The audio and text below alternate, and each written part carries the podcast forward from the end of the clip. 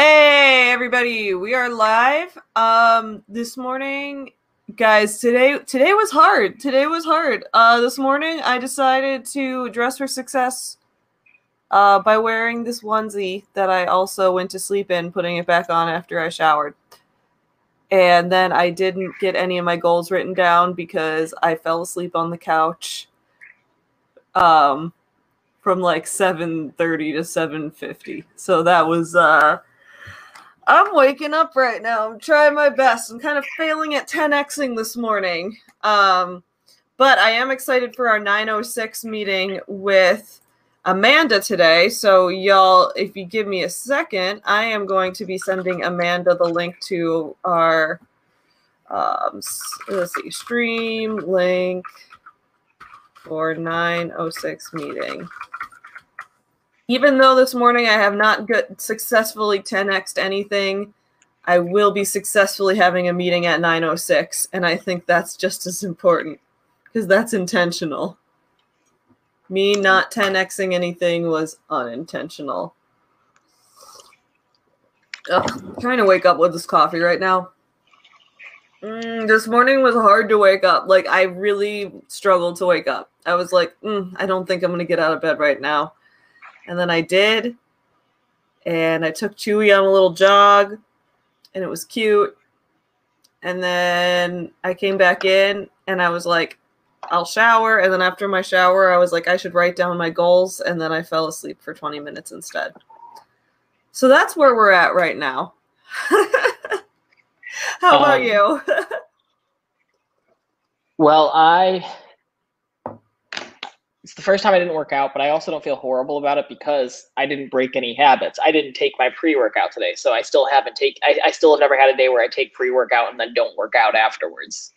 That's good. So I don't feel horrible about that. I did get a chance to basically drink my coffee and read the newspaper this morning, which was nice. And I'm doing laundry and vacuuming and just basically doing some household cleaning tasks that will help keep my sanity so I didn't get my physical exercise, but I did get my sanity. That's good. That's important. Yeah, I'm. I'm. No, my brain is not waking up. I because today I have a. I, you know what? Since uh, I should just write down my goals live on the stream for the day because we're here. We're here. It's goals time. Y'all, I didn't write down my goals yet, so here's my goals for today. Actually, I wrote them down like earlier in the week of what I need to get done today. But my goals for the day are to I want to film. I want to film. How many videos should I film today? Three. Ten. Uh, I'm gonna go with four. Well, I should go with ten because I need a ten exit, but I'm gonna go with four because that's how many I'm actually gonna film today. Uh, so I'm gonna film four videos today. Um, and along, I have a checklist of the videos that I need to film today, so that'll be good. Uh, what else do I need to do today? Um, send some emails.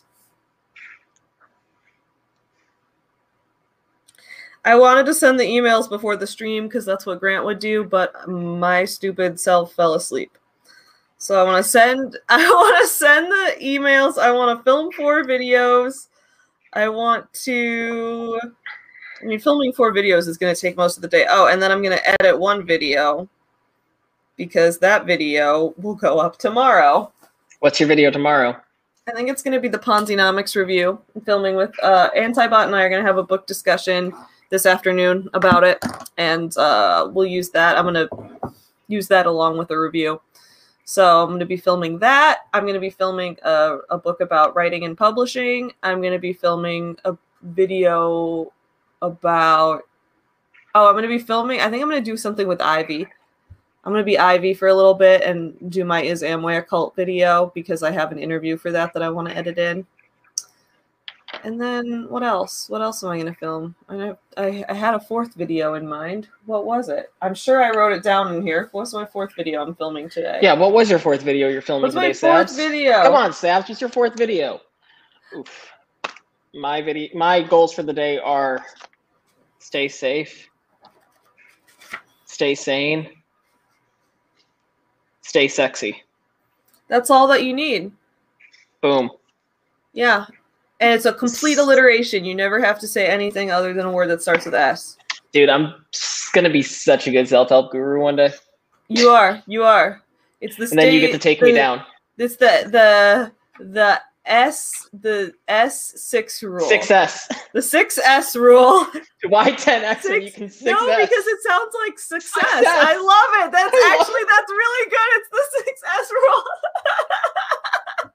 that's actually perfect. Okay, I feel like Accidental brilliance. no, that is brilliant because my joy over realizing that you accidentally came up with the 6S rule, which sounds like success, that just like woke me up a little bit. Like I You're I feel. I'm motivated now. Feel free to Oh, make the other video, merch. I was gonna do a reaction video to one of CoffeeZilla's videos, and in there issue an apology to everyone for promoting uh Daymond John, who is actually a huge business guru. A huge business guru, I don't mean that in a positive way. Yeah, prom- he tried to trick us with his Shark Tank and, and legitimate businesses. with this with all with his legitimate company with his clothing brand here i thought he was providing value to the world but now he's off hanging out with grant cardone trying to 10x everything he knows trends. Oh, Aw Panda made two ingredient pizza last night. You're welcome. I learned it because Erin did Weight Watch. Oh God, I didn't mean to out her like that. Well, whatever. Everyone knows that. She she did Weight Watchers for a little bit, and she she learned that recipe there. It's okay i think everyone well i, I, I won't say i've done weight watchers no one would judge her for doing it though. i used to eat, eat weight watchers ice cream all the time so i think I gotta Weight- say, yeah I like it. I'm sorry for cutting in. I just no go ahead from a perspective looking in, I, I, I sort of like it because it's not calorie counting. It's it's point counting. I know the points are sort of involved with calories, but it, it, I, I like the fact that it's not calorie counting because I, I, I do see how it, it's less stressful and, and you can still sort of eat what you like. You're just measuring it based on point. It sort of gamifies it. I just I just liked what I saw. It seemed healthy. Yeah, that makes sense. Um, I cannot calorie count because I have too much OCD for that, and it becomes bad. So instead, I just try to eat less food, and I'm not usually good at it. I've been taking the snack diet lately. I don't think it's working for me, but I eat a lot of snacks and it's nice. That sounds wonderful. Um, okay, I want to make sure I take some comments. I realize I didn't have the banner up. Good morning. Let's live like business gurus. Shares here. Good morning. I was up early to get stamps and mail out a package to you. I added a few little surprises. Thank you, Share. Y'all, if you haven't seen yesterday's episode, make sure you watch it at 9:06 a.m., which is an hour and 6 minutes into the episode. Share came on and taught us about ethical essential oil usage. Because you all know how much I hate when people use essential oils on their pets or try to claim that they could cure cancer or try to do all kinds of weird MLM stuff with them. But she was here to teach us about how to use them to make nice smells, which is what they're good for. So, uh, appreciate you being here, Cher. Joseph's here saying, Good morning, everyone. I have tomorrow off. Oh, yes, you do, because you are Joseph is coming on tomorrow for our 906 a.m. meeting. So Joseph has tomorrow off and is going to do a meeting with us.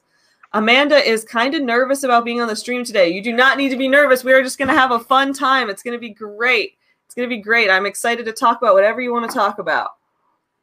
Yeah, we don't bite. We're not we're not Shark Tank. We're like goldfish complex. The the the fishbowl. That would be our show. And instead We're of the fishbowl. We're the fishbowl, we just swim around and look cute and uh, you can feed us little flakes.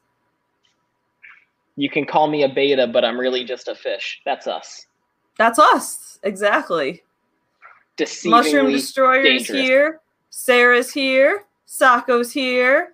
Joseph, after tomorrow, has to work seven days straight. Oh, dude, that sucks. I'm so sorry. That's a lot of days. Mushroom Destroyer wants to do a 906 meeting. Yeah, you can do one on Monday with us.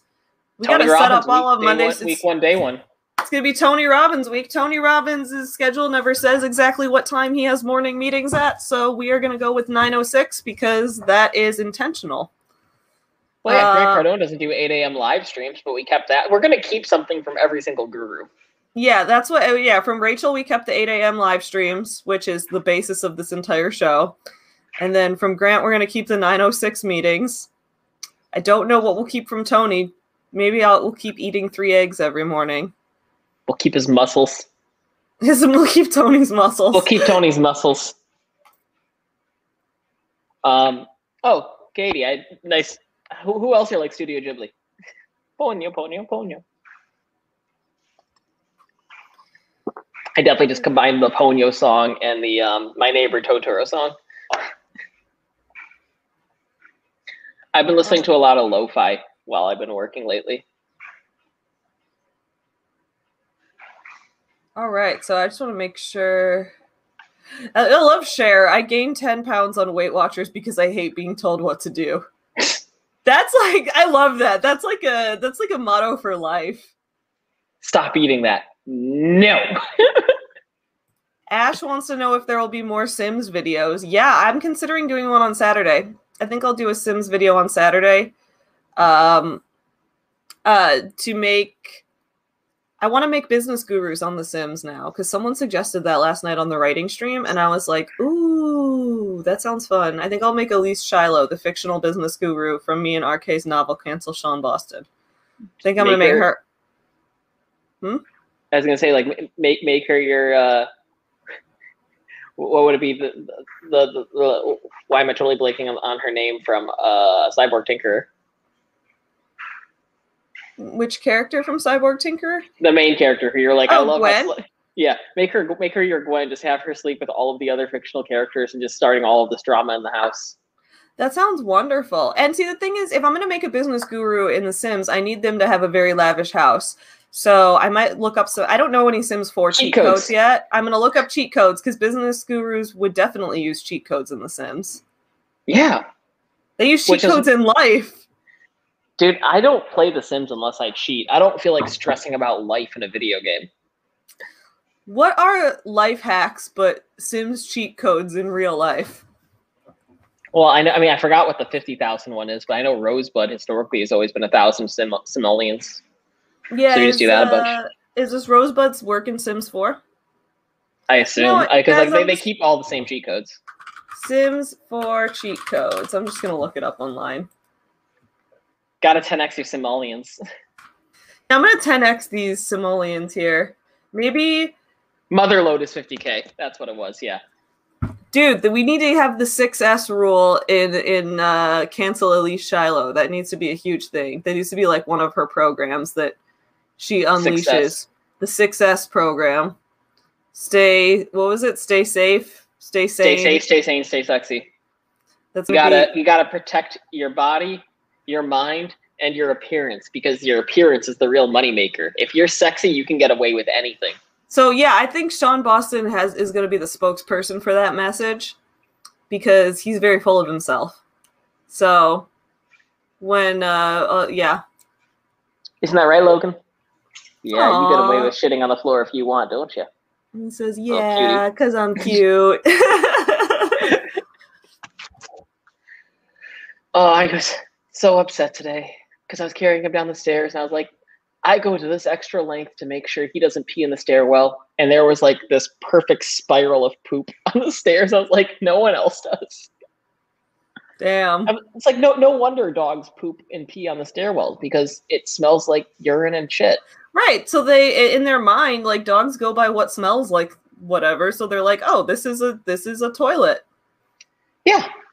If it smells like a toilet, if there's urine on the floor, it's a toilet.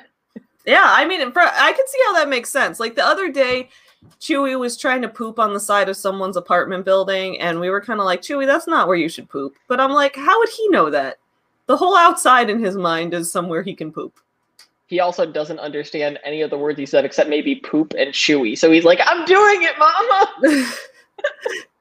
exactly. Or it's like, yeah, if, if if we're if we're outside and sometimes Chewy will like lift his leg like he's gonna pee on someone's bike, and we're like, no, buddy, you can't pee on someone's bike. But he doesn't get that. It's like, why? I'm outside. I can pee anywhere.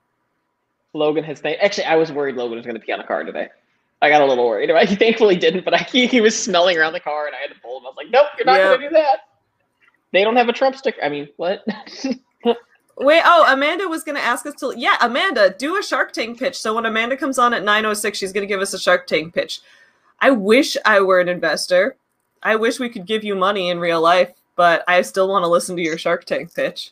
Let's That do sounds it. Let's, fun. That sounds let's really start fun. doing micro ventures. I'm sure I, I'm sure we can scoop up micro amounts of investment monies for for follow, for subscribers. Okay, yeah, are we gonna be a, a um a capital fund now? Yeah, we'll be the success fund. The success fund. Um do, do, do, do. Someone wanted us to 10x their bank account. I can add 10 zeros to it as long as it's before your first number. I love this. Amanda says, I put my cat's litter box in the bathroom. The family that poops together stays together. That is lovely. I love that so much. That is so sweet. Oh, okay. No more poop because Bobby says this is the second stream I tried to watch but had to stop because you guys started talking about poop. Okay, we are now officially not talking about poop anymore. Bobby, you can stay. I promise. It's okay. We're not doing it anymore. Yeah, that is a go to, isn't it? oh, here we go. Amanda can pitch a YouTube channel and we can invest by sending subscribers her way. That's Done. brilliant. done and done. There are pets in The Sims too. Uh, We knew. yeah. On well, my last Sim stream I did on Saturday, I made Chewy in The Sims, and he looks so cute. Yeah. Um. Cool. So I have my Sims 4 cheat codes. That'll be good. Actually, someone also recommended, I forgot who in the chat the other day, that it was like um, while you were looking for people to advertise Forever Home Friends, uh, they said, why don't you advertise on smaller channels and your payment is you can promote them on your channel? I think it was Share that said that. Yeah, I need to do that. I think that's a great idea. So Because that's a quantity model. I mean, if you get, you're going to have to get a lot of small channels, but if you get a lot of small channels, then you're still going to be introduced to a decently sized audience.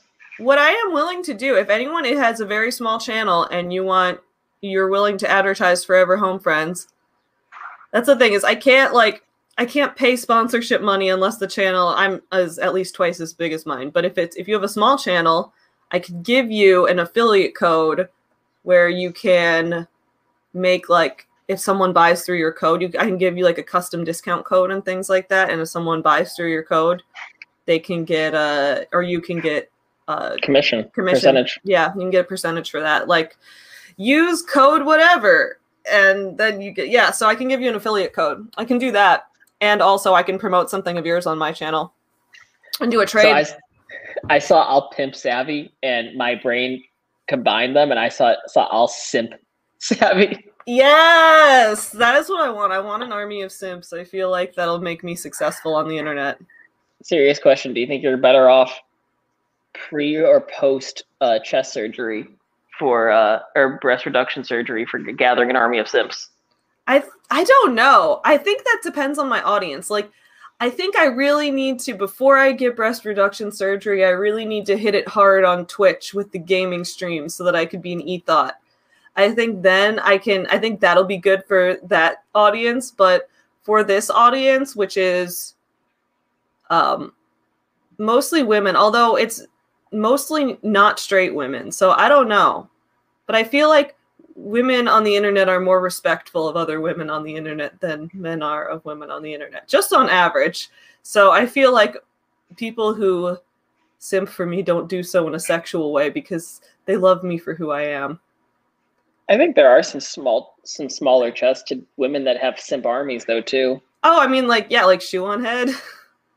I mean, I wasn't gonna drop names because I didn't want to like get accused of sexualizing people, but yeah, uh, I mean, that's not really sexualizing her. She very Well- blatantly has a simp army, and they're on Twitter too. Yeah, and so does Pokimane yeah. on Twitch, and so does um Bella Delphine. But Bella Delphine also just does porn, so like she should have a simp army. Oh yeah, yeah. No, guys, I'm definitely getting surgery for sure. But I'm thinking like I'm not getting it till after I've been COVID vaccinated. So in the meantime, I figure I might as well build up some Twitch subscribers of thirsty men. Get me some views. Just move the camera and just go like. Oh, I, I'm pretty sure. I, I mean, this webcam has a pretty wide angle. I'm not even wearing a bra right now. I, that's how much I dressed for success today. But There's no bra in success. there's no bra in success. That's true. None of the letters of the word bra appear in the word success. So Yeah, success is all about uplifting yourself. You don't need the support of a bra. Okay, wait. A few people are um, willing to join my simp army. Also, I love the way that Eva spelled out pimp here. It took me a minute to understand what you wrote. But You- okay, You I'm should get- create an application form. Would you like to join the Savvy Simp Army? Would you like to join my simp army? Yes, I love it. Yes, so uh, Savannah Marie gave Forever Home Friends a shout out on her channel recently. It was very, very nice. I really appreciated it. To thank her for that, I sent her her daughter a Princess Alley book. Oh, Bella Thorne absolutely has Sims. She made so much money from her partially nude photo on OnlyFans. Yeah. I forgot how much exactly it was. Oh, shit. Yes, we do. Um, let me look it up real quick. How much did how much did Bella Thorne she make? made a lot and that was actually a really interesting discussion about like ethics because there's She made a billion dollars in 24 hours. Sorry. No, yeah, because OnlyFans, I think, changed a lot of their policies after mm-hmm. that.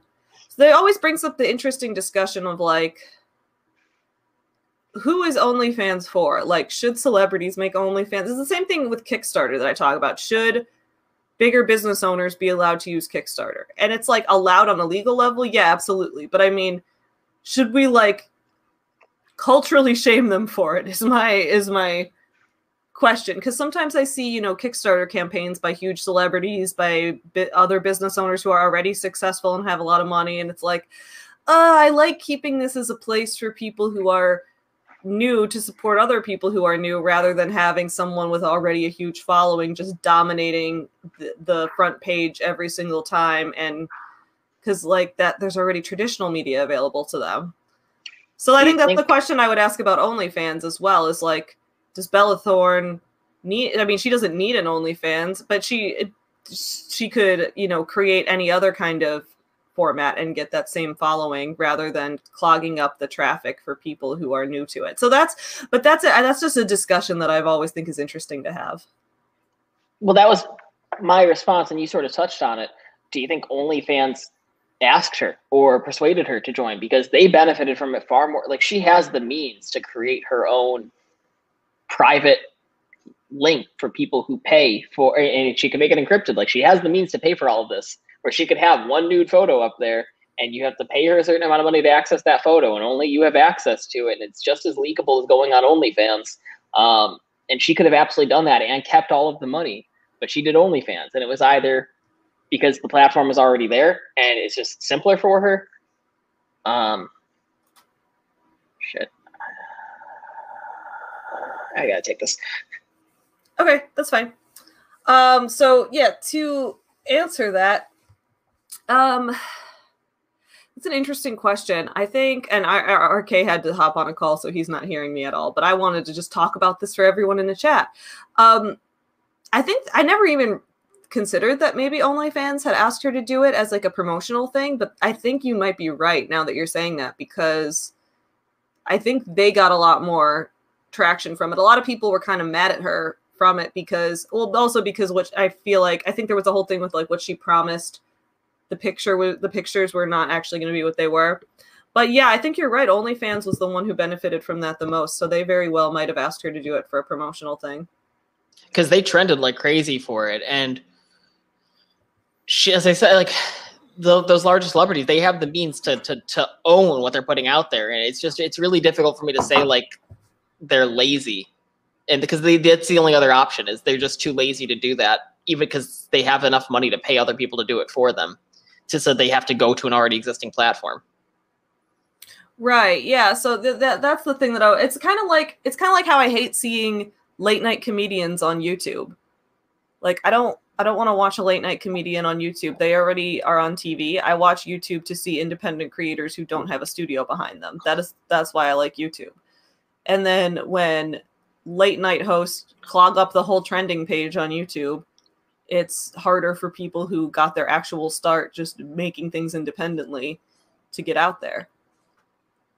But I mean, YouTube also absolutely promotes that because they know that it drives more traffic to their page to get the ad revenue, knowing that people can, oh, I can watch clips from the late night host for free and stuff like that. But it's, I just, I hate it. So I refuse to watch late night hosts on YouTube. Except I did watch the John Oliver special about multi-level marketing because that that's important to watch. that's also hbo so you would have had to subscribe to H. You, you would have had to. Oh, that's true. Yeah, I don't. I've never had HBO. Yeah. Yeah, the, the other ones are cable are, are aren't just cable; they're basic cable. Like you- like if you just get basic cable, you get NBC, so you can watch and and uh, and ABC. And well, no, ABC doesn't have late night. CBS. Yeah, this is a lot of people. Okay, first of all, Jess MUA is here. Hey, Jess, what's up? Um, there's a lot of good points in the in the chat. Bet Marie says it's a disparity of resources. Larger businesses or established celebrities have other avenues to launch their idea. Yeah, exactly. That's what I was thinking too. So that's like I remember. I think it was Zach Braff tried to launch a movie on Kickstarter, and I'm like, dude, so many independent filmmakers are trying to launch movies on Kickstarter. Like, you have a lot of money and you have so many other resources and so many other film industry connections. Like, why are you doing this? Mushroom Destroyer says, I don't think you should stop people, but there should be some rules to prevent people from scamming and ruining the site for the average Joe. Yeah, absolutely agree. And I don't think I didn't think people should stop them in the sense of like I don't think the company should tell them not to, or I don't think that the law should like I don't think there should be any official. I just think it should be a thing where like culturally people are like, yeah, I don't want to watch I don't want to watch a traditional celebrity or traditionally successful person. But I don't know. Sarah says that Cruel World Happy Mind did a good video about OnlyFans. She did. I haven't watched it yet, but it's it's guys my watch later playlist is 700 videos long and I really I really need to like I just go through YouTube and I'm like, "Oh, I want to watch that and that and that and that." And then I never get through them all. So I need to that one is one I haven't gotten to yet, but she does a lot of really good videos, so I imagine that it'll be fantastic.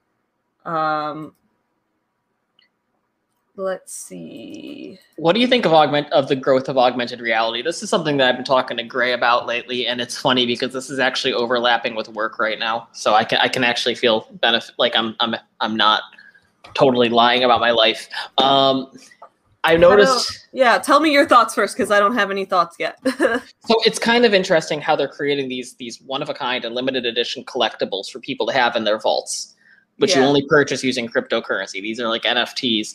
Uh, Logan Paul just made like a huge sale using these as well, um, and they're only accessible using specific cryptocurrencies. Um, I know there's one that's not sold in the states, and this isn't me telling y'all to buy it. I just I, I it's just what I'm telling you what I'm reading. Uh, it's called like Omi Coin or Ecomi Coin, and they're creating these uh, virtual or augment reality vaults uh-huh. that you can collect limited edition graphic design arts and collectibles um, and like i said the, the, the primary driving force of the art is that it's limited edition.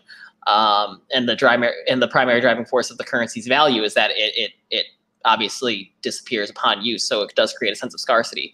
Uh, do you see us sort of moving into the virtual landscape of augment reality collectibles? Because while I used to like if I just look at this like it's just the the next stage in evolution of baseball cards, I can really wrap my head around that and say, you know what, that makes sense. We are moving into a more digital existence, and I can sort of see virtual baseball cards being a thing. Only instead of being virtual baseball cards, instead of having like I'm just gonna say. Uh, I, I'm just gonna say like this: what the Wayne Gretzky card because I know that sold for like a million dollars pretty recently, and I know he's hockey, so don't shit on me, guys. Um, but instead of have instead of having that Wayne Gretzky card, that physical copy in your hand, what if you had a one of a kind Wayne Gretzky augment reality figurine in your virtual vault that has his virtual signature on it, and you're the only person? And how does that have any more or less value than the card itself? Because while the card itself is a physical entity, what else does it do for you other than give you something to look at? I guess my first thought on that is like uh, when people collect rare physical items, the reason that it's rare is that there weren't any others of it produced. And I know you could say the same thing for a digital item, but a digital item I feel like could be more easily replicated to be exact rather than look like a knockoff if somebody has those kind of skills. Well, yeah, but there's always going to be there's knockoffs of like cards and jerseys and and people forge signatures all the time too. I guess that's true. Yeah. I don't know then. That's interesting. What do you guys think in the chat? I never really thought about this before, but that is interesting. I'm I think I need to learn about cryptocurrency because I I just like don't know very much about it and I feel like if I I feel like if the world does end up going in that direction in the future, it's probably better to be one of the people who understands it at the beginning. Just And I- Ava.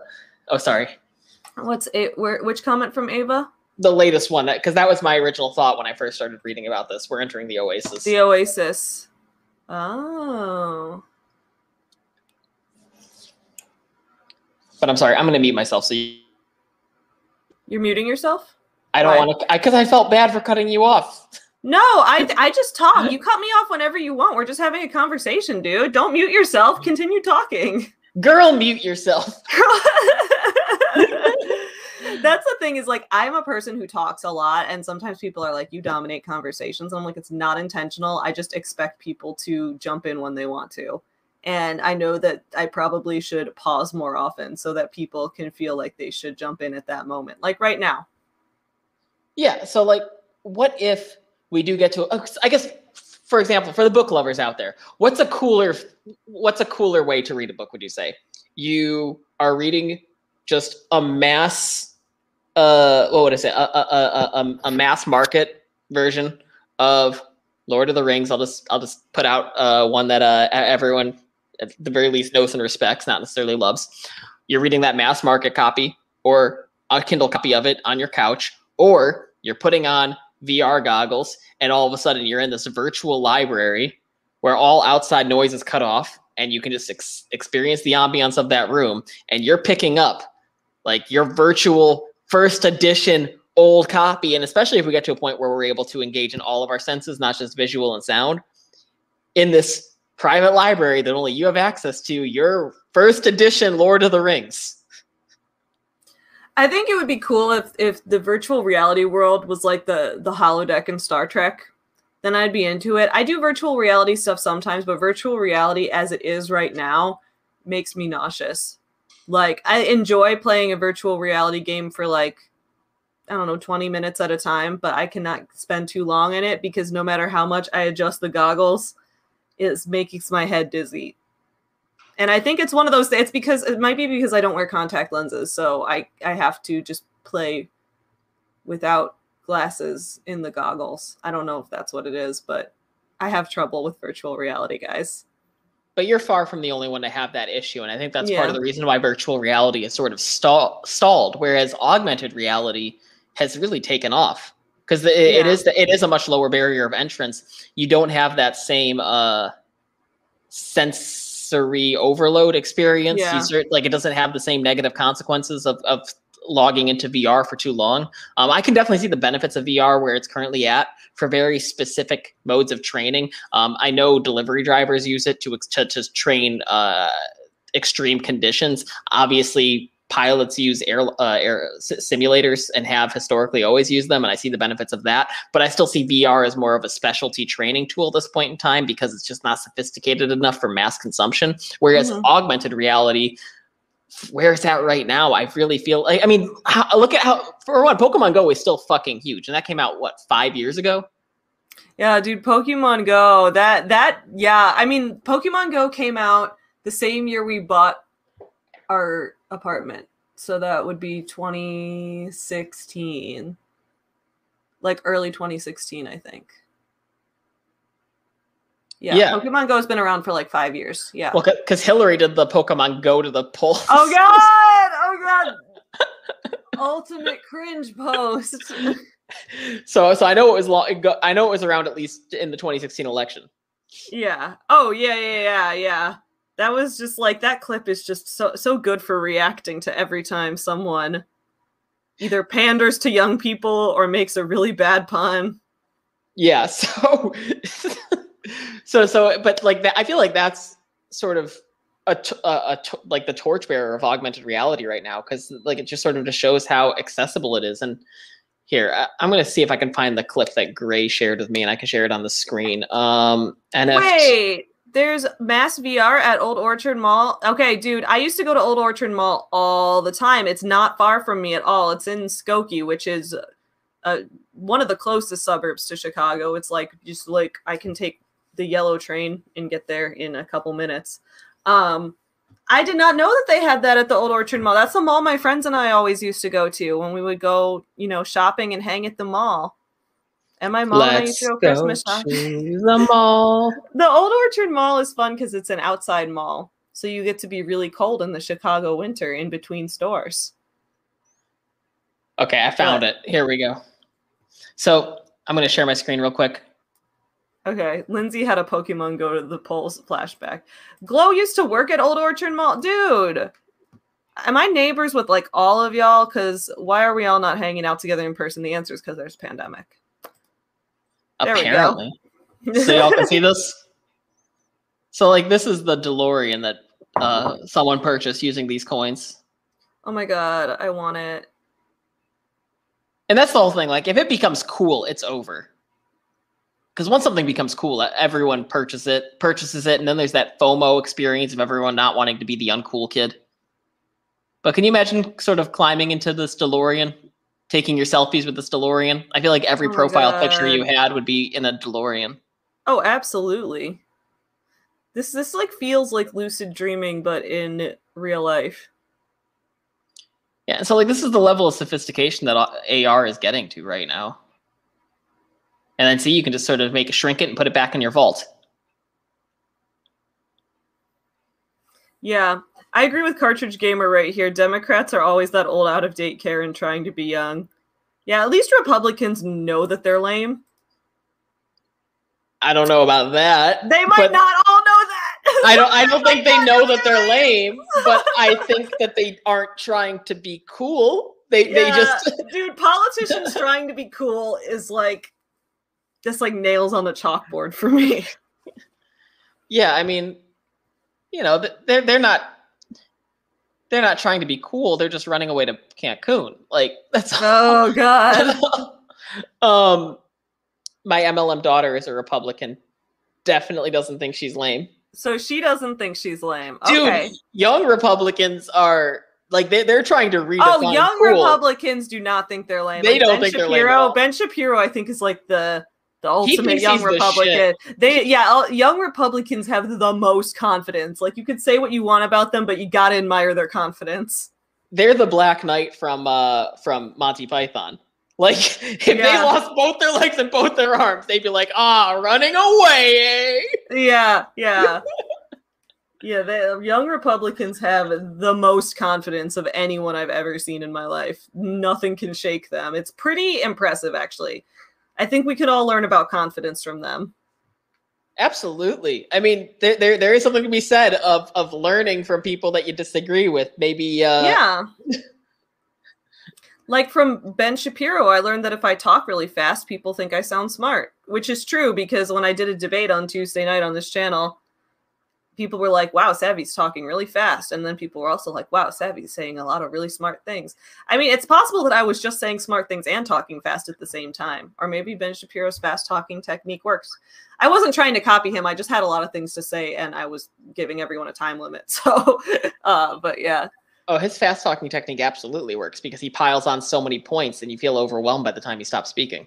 I mean, that's the that's the whole idea behind like policy debate, which is where you know you see high school kids talking really really fast at each other. The idea is that you only have I think eight minutes in each speech to make the all your points, and if you don't address all your opponent's points, then then it's as if you conceded that argument to them, and they get the point for that. So you need to address everything, and you want to have more facts and logic than your opponent had in theirs. So you got to talk even faster because you have to fit it all into eight minutes, regardless. So you can't just randomly say Reptar would beat up King Kong as an extra point and then they don't respond to it and they concede it and you get that point.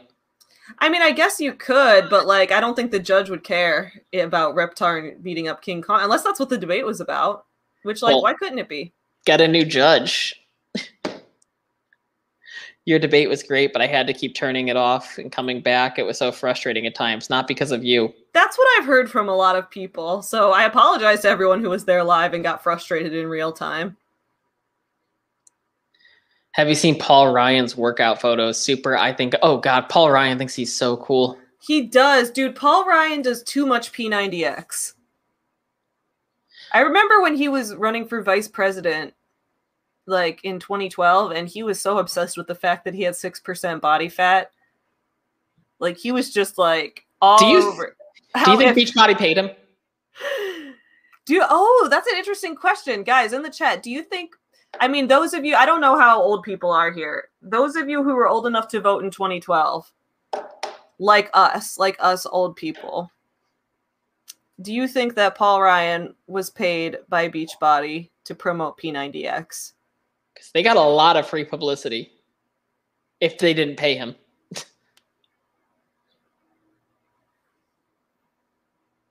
Anyway, I'm sorry for for cutting you off again. I'm gonna mute my girl. I'm gonna you girl did, no, do myself. not mute yourself. You didn't even cut me off. you, I don't think you cut.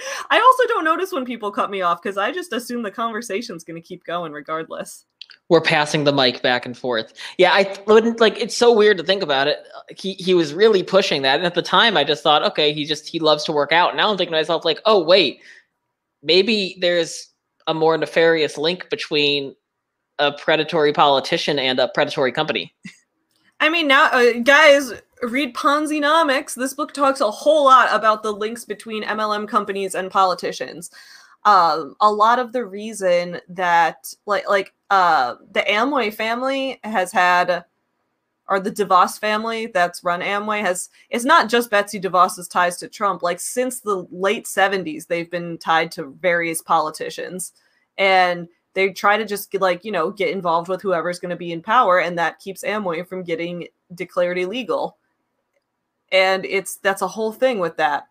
There's a whole thing with herbalife too doing that kind of thing.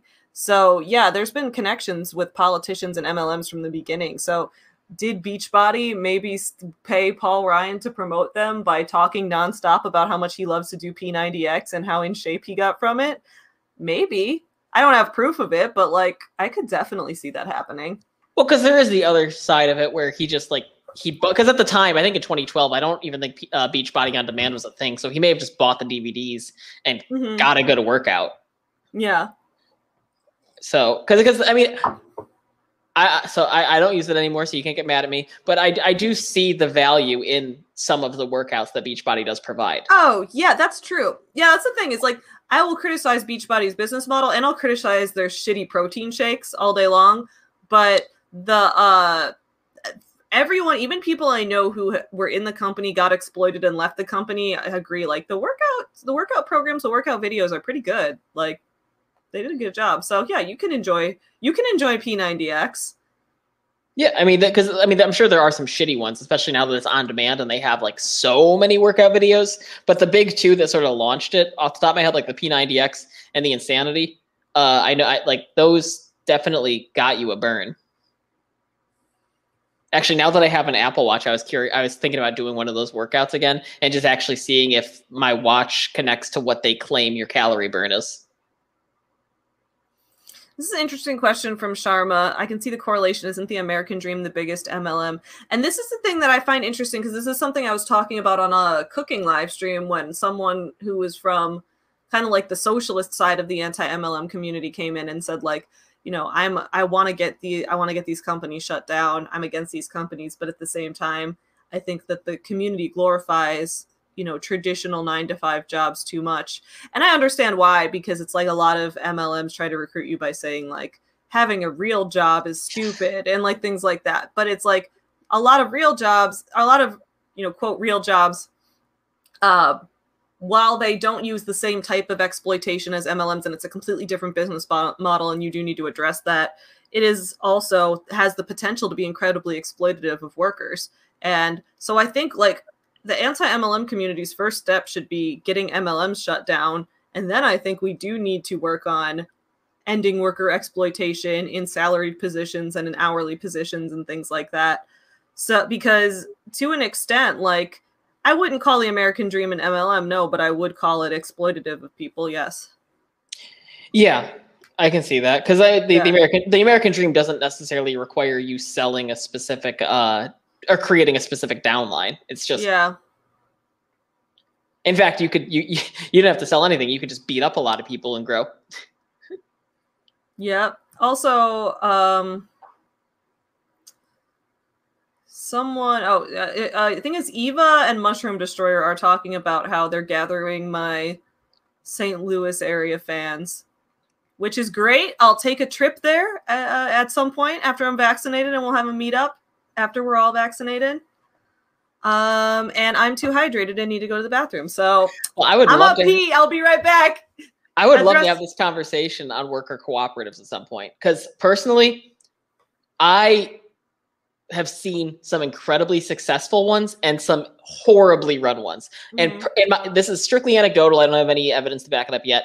I believe that it works best in two categories: food and uh, doulas. I think doulas. If, if you're a doula, if you're if you're doing that, if you're going that route for birth, uh, for birthing, it's a fantastic opportunity for a worker for a worker cooperative.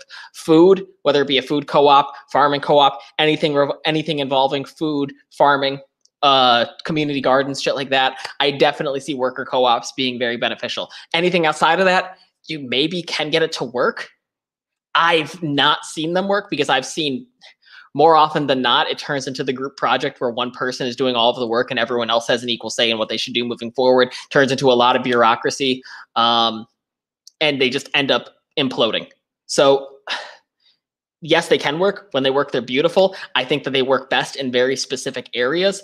Um, carpentry, I'm sure, is another one. It's probably, I, I bet you the trades probably work well. I bet, I bet you, I bet, I bet you carpet. If carpentry works well, I wouldn't be surprised if it works if it expands to um to things like welding and uh, welding, plumbing, and electric and electrical work as well. Uh, so I wouldn't be surprised if the, if the trades work as well. I personally haven't seen that or read studies on it. I just know personally I've seen it work well in those two categories: food-driven companies and doulas. I think it works for service businesses.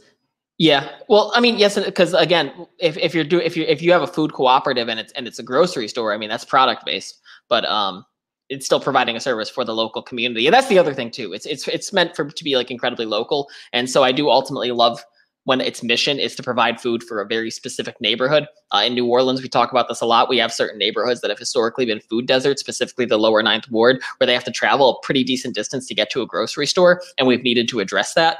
Um, and a couple of times they have tried to address it, and then they ended up accidentally gentrifying. We have this uh, this Robert market, which is actually a nice market. I don't want to shit on that market or say or, or take away from some of its achievements, but it was meant to be an affordable option for people in its neighborhood to purchase the necessities, and it's it sort of got a little bougie. Um, and it didn't end up providing the services that it meant to. It sort of out it it outpriced its local area. Now most people who go there shopping are people not from that neighborhood. Um, I'm in the Bay Area, so there are a lot of examples. Yeah, fair enough. I'm, I'm sure you have far more examples than me. Uh, oh, hey, Iowa. I went to school in Macomb, Iowa. Was a destination for some reason in high school. Super exciting life, as you can infer. Here in Canada, we need trades. We are begging for people to. Yeah, no, we we need them in, in the states too. There's a huge. I, I know there's a huge shortage of welders. Um,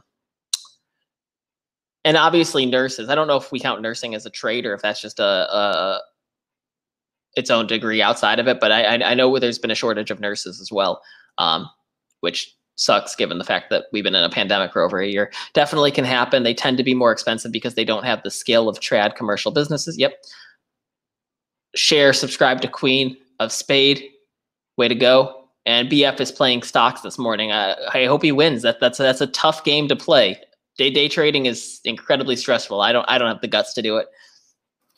Sorry, I took a while. I also decided to put a bra on because I had to dress for success and my boobs are too heavy. You got the support you needed. It's all good. Exactly, exactly. Now I was just having a conversation on uh on working cooperatives. Um, I would like to learn more about working cooperatives. What what is a working cooperative? Tell me about it. Well, it's essentially it's it's a it's a worker owned business. So so those who are uh, actively employed also have ownership stake in it, and for the most part, uh, down to its most basic level, it's it's one person, one vote. Uh, so in New Orleans, when I was t- trying to help this doula cooperative. Um, which is was one of the two examples I said of where I saw it being successful. It was all about bring, bringing the resources together, potential clientele, and growing the business together, uh, so that it shared all of their visions for natural birthing. Uh, I see it. I've seen it work well with. Uh, I'm sure you you live close to a food cooperative, where yeah, people. Who, where well, my neighborhood's actually been. The pandemic has kind of put a halt to this because my neighborhood's been working on putting a uh, like a grocery store cooperative together for the past like three years, and I used to go to meetings for it, and I was gonna buy like it was I was gonna buy um or my company was going to buy like a stake in it because I wanted to do like uh I wanted like Forever Home Friends to be a sponsor of it so that we could do like cross promotional things with them. and they also like sponsored a craft fair and things like that. But I really wanted to see the food cooperative happen. Um, but it's uh in the pandemic it kind of stopped progressing at all, which is a shame. So, So now our neighborhood doesn't have one. Chicago has a couple, but like not anywhere near me. So the reason why food cooperatives I think really work is because they do create that sense of community. Because if you're an active shopper there, you do become a partial owner. So the whole thought process is everyone is uplifted together with it. You're purchasing, you're supporting your community with every purchase you do there. You're also an owner in it. So the better it does, the better you're doing. And it's also like you like you, you support local agriculture too. Like even mm-hmm. in the city, it's like you're supporting Illinois farmers and things like that. Yeah, and it, and with that, you can help eliminate food deserts. As I was, I, I while you were gone, I was talking about how New Orleans has a lot of food deserts, um, and, a, and a few of its wards, uh, which has been a, pr- a problem that we've long needed to address. Um, so I, I again, I, I'm sure there are better examples. The two I've seen have been food and doula. I keep, I keep repeating that. Um, it sort of has fallen apart when I've seen it with with different with different uh, products and service based businesses because it just has created the one team leader who does all of the work and then everyone else gets to share the credit and they all have equal votes and they can't actually move forward because they all want to feel like they have their voice heard but they can't get a meeting together because they're all doing a mil- million different things and the one person who's in charge eventually gets tired and quits and then it completely implodes Right. Yeah, it's like in theory it's a great idea, but like will will will humans be able to or like will it be too difficult to hold up? I don't know, but like I think that's I think it's a good idea if we started having a I guess more of a cultural expectation that people would be involved in that kind of thing. I think maybe people would get better at at being part of them because I think it's a I think it's a good idea. I, th- I think Bet Marie would be a good person to have on to talk about co-ops because it seems like the uh, she knows a lot more than I do. Bet Marie, do you want to come on for a 906 meeting next week? Do a 906 meeting with you to uh, uh, talk Educate about us. co-ops. Educate us about co-ops. Yeah, because right now we've got we've got Amanda today. We've got Joseph tomorrow. We're gonna have Mushroom Destroyer on Monday, and then you can be Tuesday. Scheduling all our 906 meetings. This is this is uh, the most Grant Cardone I've felt all week. Candy Soul and Soil is cooking box cake and channeling Pam. I love it. Like my my favorite example of employee ownership has to be King Arthur Flour. Um, it's not a co-op; it, it's it's employee owned. They they they sell employee stock options to their employees after a set amount of time. I forgot what it is. Mhm. Um, and it is true that when you give ownership to employees, you, for one, uh, it gr- drastically increase the retention rate. So you, you save a lot of money because you don't have to actively retrain new employees. Two, you increase the output of each individual employee because once they have ownership in a company, it's now directly tied to their success. They're not, um, and they are able to benefit with larger increased earnings. They're able to profit share a little more. And so a good year, they get to benefit a lot more than just maybe getting a bonus from their boss and ultimately three does create that sense of community uh, so I, I, th- I think king arthur flour is a fantastic example of, of an esop company which is different than a co-op uh, but that's always been my favorite example of social sustainability uh, grow, growing a business uh, in that regards it- with, with a more employee empowered model Yeah, I think that's fantastic. Um, Bet Marie saying this is just informal knowledge, but you have you have a I feel like you have a lot of even if it's informal knowledge. Meetings aren't they're not like they're not official business meetings. Even in Grant Cardone's meetings, they don't do all they do is chat about the concept of success. Yeah I feel like our chats are even more productive, even if they're just casual. I, I completely agree with that. We would love to hear what you have to say about it. Uh, Whole Foods is an interesting study because I know I remember reading about that, and if he he was being told, so obviously he lo- he lost his company to to uh, activist investors, uh, and he eventually sold it to Amazon. Uh, what, what was his name? Mackey. Uh, but if he had made his company a B Corp, uh, or, or uh, what would it be? A, certi- a certified B corporation. Uh, if, if he had just cha- changed the um, the corporate charter of his company, uh, I, I, might I, I don't know what it was actually uh, incorporated as, but its primary driving force of success was its bottom line, and activist investors wanted to increase its profits. If he had made it a B Corp, it would have held profits in the same category as it holds environmental stewardship and social responsibility, uh, and so he would not have been ousted by an activist investor group because he would have been servicing his shareholders based on what the company's corporate charter's mission states. I love that Cher says this is more than a live stream, it's also a networking meeting. Yeah, absolutely. Dude, I don't know why we it took us this long to host a morning show. We are the perfect morning show group. You guys are the perfect morning show audience and chat. Like I just I feel I feel so great every morning doing this. It's it, it's definitely fun. I'm I'm that is nodding along to RK right now. Activist investors are hella yeah. Well, it's funny because activist investors really sort of ruin the term activist because when you hear activist, you're like, oh boy, what what? How are they changing the world? In reality, yeah. it's just like Carl Icahn who's like, I fucking hate Lowe's. I think I'm going to try and take it over and make more money with it. Yeah, yeah. I mean, there are some there there are some socially responsible activist investors out there. You love betting on zero. That's one of your favorite movies, right? Betting on Zero is a fantastic documentary. Actually, Ponzinomics is sorry guys. I'm going to start doing makeup in the background while we do this. Ponzinomics talks about betting on zero a lot and how you know the government's involvement with Herbalife has kind of uh, ruined the way that the that um, what's his name, Bill Ackman the way that he was perceived. And uh, there were uh, like herbalife was spreading a lot of false rumors that uh, it wasn't independently made. There's just like a whole just a whole story to it. But yeah betting on zero is fantastic. Everyone needs to watch it. It is if if you haven't heard of it is the tale of a guy um, who tries to or a hedge fund owner who tries to short the Herbalife stock. Yeah, um, and and activist com- investing.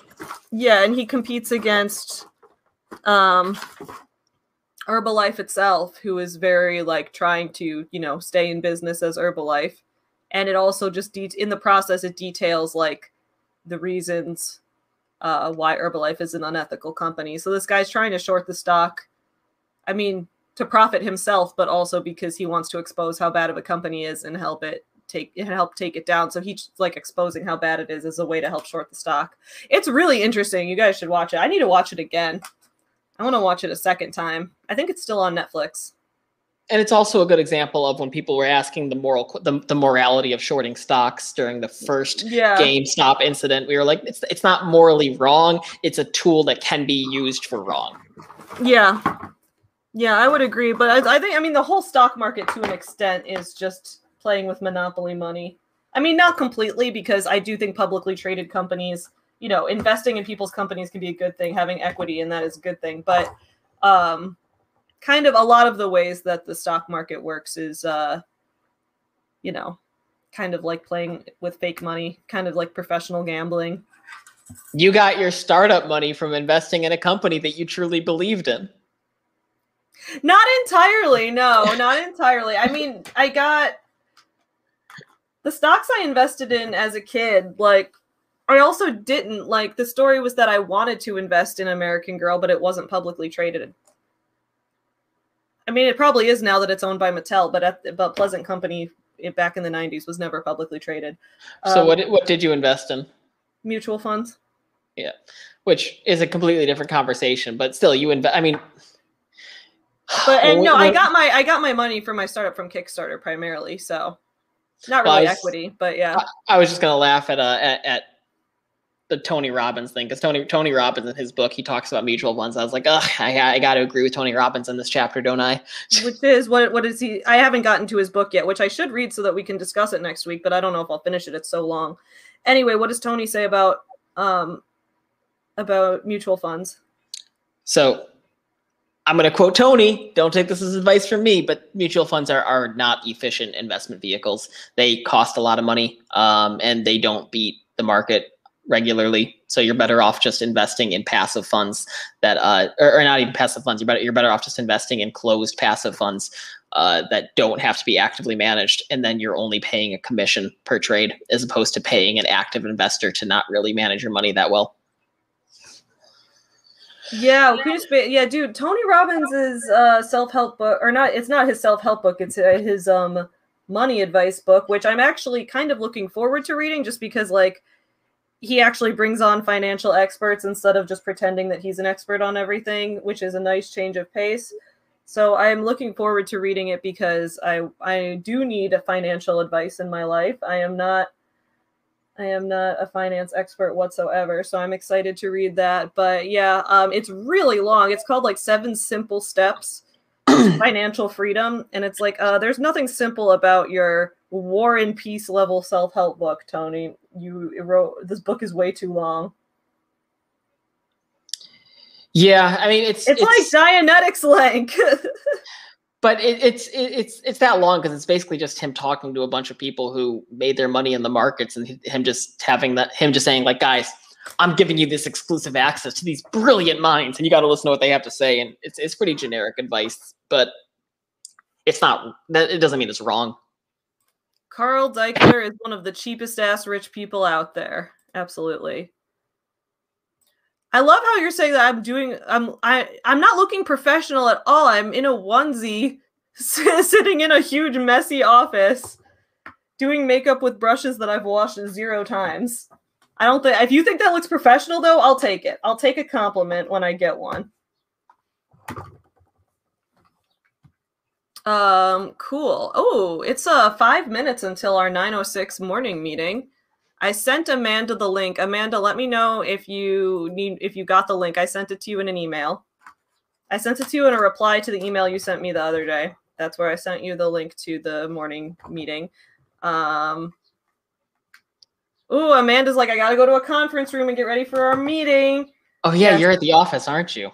We are very, very professional here. Do do do do do do do do. What was I even gonna look up? I had to look something up i don't know what i had to look up savs I don't know what you had to look up. What'd you have to look up? i don't know what i had to look up savvy what did i have to look up I love that because I like never remember to wash makeup brushes. And whenever I change what colors I'm using, it's always kind of a combination of colors because whatever color I used yesterday is on here too. Especially when it's like purple and green and a bunch of stuff that isn't very similar. It's kind of fun. i think you're pulling it off savvy is a fashion nova jumpsuit serving glam rock face Yes, exactly. Marie. Cher majored in finance and works as an accountant. Oh, awesome. Yeah, you guys are all so cool. I love how everyone here has a variety of different experiences and expertise that we can talk about together.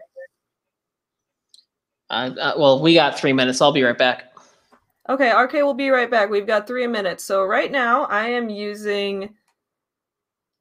I'm actually this is like the one time I'm not using the Animal Crossing palette. I am using the ColourPop uh, Sweet Talk palette, which I got so that I could learn some basic makeup skills before the Animal Crossing palette came out. And I did a video where I was learning skills from my friend's YouTube channel, and it was a lot of fun. Five Below has brush wipes. Oh, that's a great idea. I should get those. I was just going to wash them out with soap like I do with my paint brushes, but I forget to wash my paint brushes a lot of the time too, so I have a lot of really crusty paint brushes. Cher says, uh, uh, accountant, artist, aromatherapist. I am going through the A's. Yes, you are. What if you just went through like every career alphabetically till you got like you were like a zoologist at the end? That would be really fun. That's a great idea. You should do that.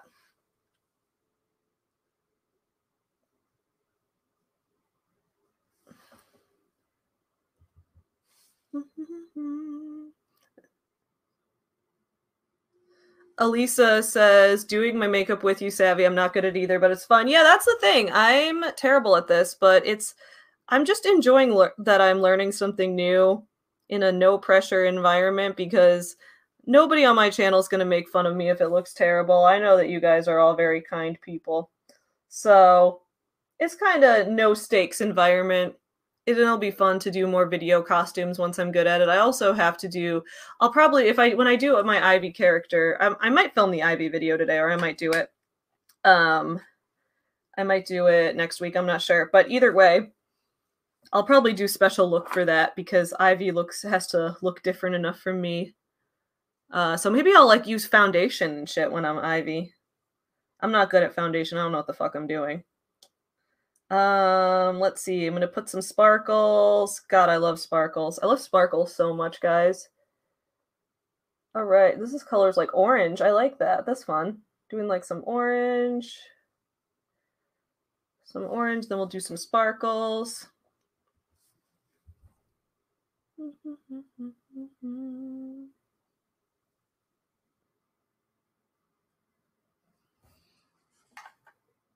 Um, Queen of Spades says, I love that about our community. I never feel like people from anti MLM are watching me for what I look like. Yeah, we have a cool community. We do. I completely agree. I feel like we're all just very supportive of each other. And if I look like shit, no one's going to judge me for it. Oh, yeah, dude, I love glitter. So, oh, wait, I said I did say your name correctly, Elisa. Okay, great. I'm so glad. I'm so glad. Um, sometimes I'm worried that I'm going to mispronounce someone's name in the chat when it's the first time I've seen them. And I don't want to do that to them. Ooh, Amanda's in the waiting room. One minute till the morning meeting, guys. One minute. Um, oh, I'm going to put a bunch of glitter right here, guys. I love glitter so much, but y'all knew that already. All right, it's 906. And Amanda is in the meeting. Good morning, Amanda. Welcome to the Business Guru Week in the Life morning meeting. How are you doing? Hello, I'm doing great. Can you guys hear me? Yes, beautifully. I hear you. These yes, are, these are brand new headphones, so I've never used them before, so I want to make sure. yeah, everything sounds great. We can hear you perfectly. Okay, cool. How's your morning going so far? It's been going really good. I struggle to wake up. I struggle to wake up every single morning. And I actually, uh, when I was talking to my therapist about it, she mentioned, she's like, that's actually an ADHD thing. Like, that's not abnormal for you. Like, even if you get a normal amount of sleep. I was like, oh, I never Oh, interesting. I'm the same way. I struggle. I can sleep till noon. I can sleep till 2 p.m. and still struggle to wake up. Yeah. I often I, get like, uh, before I started this, I would get like 10 hours of sleep a night and still struggle to wake up. Yeah, and that's the thing. I always assumed it was a depression thing because um, that's what made most sense to me. But she was like, yeah, no, like people with ADHD, like that's the struggle that they have. So. Oh, I never knew that. That's interesting. Yeah. That's really interesting to know. Yeah, because like I know I'm I am a lot more tired since I started taking medication for OCD before I started medication, I was like never tired. I was constantly oh, really? energized, but now I'm constantly tired and I hate that. But you know, that's sometimes you just got to be tired in life and it's okay. yeah, that's it's going to be okay, guys. That's what coffee's for, right? exactly. I've only had one cup of coffee so far today and that is uh that's going to have to change pretty soon. By the way, sorry if my camera's like shaky. I was hoping I had something to like prop up my phone on, but I don't. Oh, you are absolutely fine. You are doing absolutely fine. Yes. So in the comments, you were talking about how you wanted to to make this a, a Shark Tank style pitch. So I'm yes. curious. I'm yeah, curious okay. what kind of business you have. So um, not not exactly Shark Tank style pitch necessarily, but um, I have had this running idea for a YouTube channel for a long time, and I like I keep thinking about what I want to do and thinking about like how I want to format it and like how I can make it consistent and all these kinds of things. Um, because I have I have all of these ideas of things that I want to talk about, um, but it's hard to figure out how to make all of them cohesive. Um, mm-hmm. And I know like having some kind of consistency in your channel um, makes it easier for you to get you know a cons- consistent you know following. Um, but basically, I, mean, I, I, just yeah, I, my channel's I, incredibly chaotic. But so well, that's what but, I was gonna say. Like the fact that you have so many different things going on in your channel, but yet you have you know this consistent following, um, kind of makes me feel like I can you know maybe do it too. um, I definitely think you can. What topics do you want to talk about on your channel? So, my primary focus is I want to talk about mental health. Um, I'm not licensed in any way, not qualified. Like, just talk about mental health in the sense that like we need more people being open about their mental health. Um, Absolutely. That we we cannot. I don't. I believe there's no such thing as too many people talking about their mental health. The uh-huh. more people are talking about it, the more normalized it's going to be. Um, and so what I want to do is basically like I've always been the kind of person that like I love to talk about. My, I mean, like everyone's favorite thing to do is to talk about themselves, but like I love to talk about myself. Same. So, I get it. I get it. And so I figured, why not use that? And instead of inflicting my desire to talk about myself on my poor family and friends, why not try to make it useful and productive and have a YouTube channel where I basically just open myself up and say, here's who I am, here's what I've been through. Um, you know, here's ways that I've learned to cope. Um, so like here, let me let me refer to my list because I feel like otherwise I'll just like ramble incoherently. Um, so basically, like some goals that I have for my channel are um, be as open as possible about my mental health struggles to try to help others feel seen, feel less alone, maybe gain some clarity um, into you know struggles that they're having. Because um, a lot of times, like when I like I would see just like a random tweet or something, someone talking about like anyone else with ADHD do this. I'm like, oh wait, that's an ADHD thing. and mm-hmm. so like you know having like being surrounded by other people talking about it like it has given me so much more clarity into uh, things that my brain does that I never would have connected to uh, my mental health whatsoever. I thought I thought it was just like I'm, you know, a weirdo. Um, sharing coping mechanisms that I've learned and developed. Um, I did a stint in outpatient therapy a few years ago, um, and I learned so much from that experience. And I feel like um, it would be beneficial to, you know, sort of impart that on other people who, you know, maybe can't afford like obviously I can't be a therapist, but I, you know, could talk about things that I learned in therapy, coping mechanisms that I learned. Yeah. Um, you know, just share that knowledge that I've gained. Um, and yeah, my next point, share insights that insights that I've had and things I've learned about myself that have unlocked connections to other aspects of my mental health. Um, also kind of use the channel to learn more about myself, um, sort of like a video diary like not nec- it wouldn't necessarily be like a vlog style but just like a video diary where i can um, talk about myself in a way that helps me learn about myself too um, mm-hmm. in addition to helping people um, i also think it would be important to talk about um, my internalized misogyny and fat phobia that i've had to to really work hard to combat um, that's something that really it's only been like the last few years that I've started to recognize thoughts that I've had that were internalized misogyny or internalized fat phobia and things like that. Um, and sort of the the things that I've done to um, to bring myself out of that or to at least make myself more self-aware because um, that's that's been the biggest thing for me is um, becoming more self-aware has made me a better person. Um, so I feel like maybe helping people figure out like how they can be more self-aware to learn about themselves to better themselves. Um, and then um, another thing that I think would be important to open up about would be um, my sexual assault experiences. Um, I've had differing levels of experience with these things. Um, I'm 32 years old.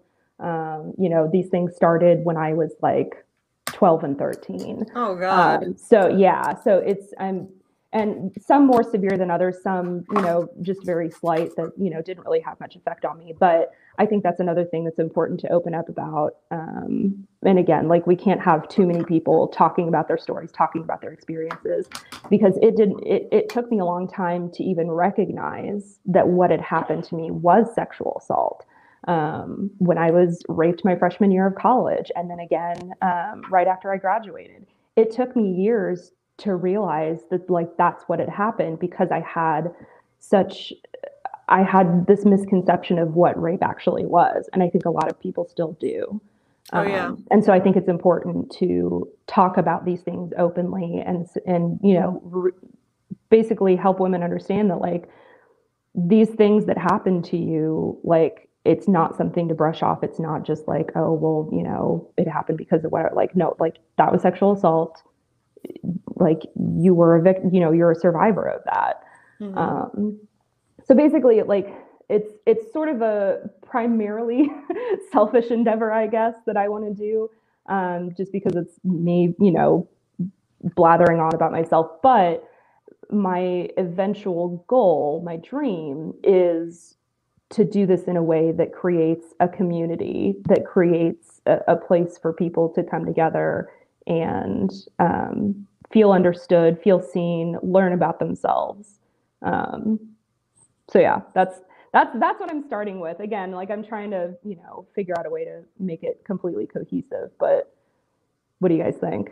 I think it's fantastic. I think you absolutely should make this channel. I love the idea of like um you doing it in a, like because i there's there's a lot of channels out there that are mental health channels in the sense that they're like a, someone who's a psychiatrist or who has taken some kind of psychiatry training does that kind Right. of thing but i think beyond that we also need channels of just people who are like hey i'm just a regular person and i'm sharing my mental health story and i Mhm. think it's really important to like especially like like you said like with twitter threads that's so relatable to me because i Yeah. found um i've been recently finding a lot of twitter threads where people are like here's what ocd feels like to me Yeah. and i'm like whoa that's like exactly my experience. Whereas like not Yeah. everything is. Some things i'm like oh i've never felt that before. But like you know to see that and be like wait like i'm not the only person who's felt this. Like i'm not Mhm. just i'm not just nuts. Like there's some there's there's a, this is an actual thing that's going on. Yeah.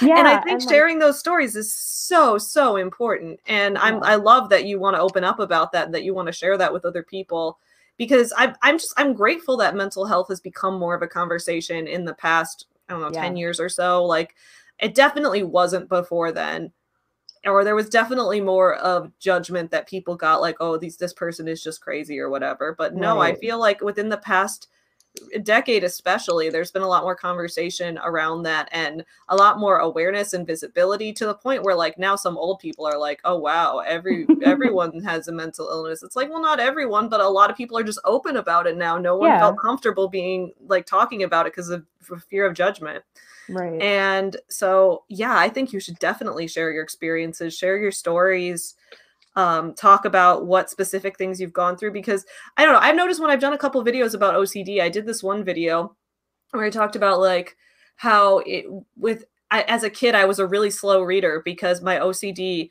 would make it so that I had to look at every letter of every word individually because otherwise it would not count as having really read the book and if I didn't really read the book I didn't accomplish anything. Mhm. And then sometimes with some books, I'd also have to read all the words backwards too.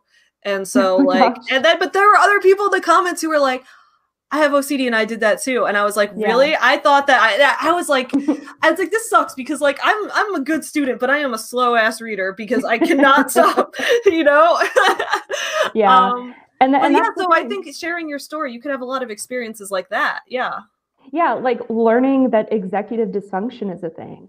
I had never heard that term until like just a couple years ago Yeah. and realizing that like oh no, like I'm not lazy. Like I cuz my I had family members who, you know, kind of labeled me as, you know, lazy and whatever, and I did the same thing to myself. Um, but then realizing that like no, it's my brain actually is just stopping me from doing things or you know preventing me from being able to do things like that's that's a real thing and that's what's been going on um, so just like i feel like all of this like knowledge that i've collected if i can bring it all together and put it out there you know in one place for people um, hopefully it can help at least somewhat like even if it just helps like one person like that to me would make a huge difference um, So I I, oh, yeah.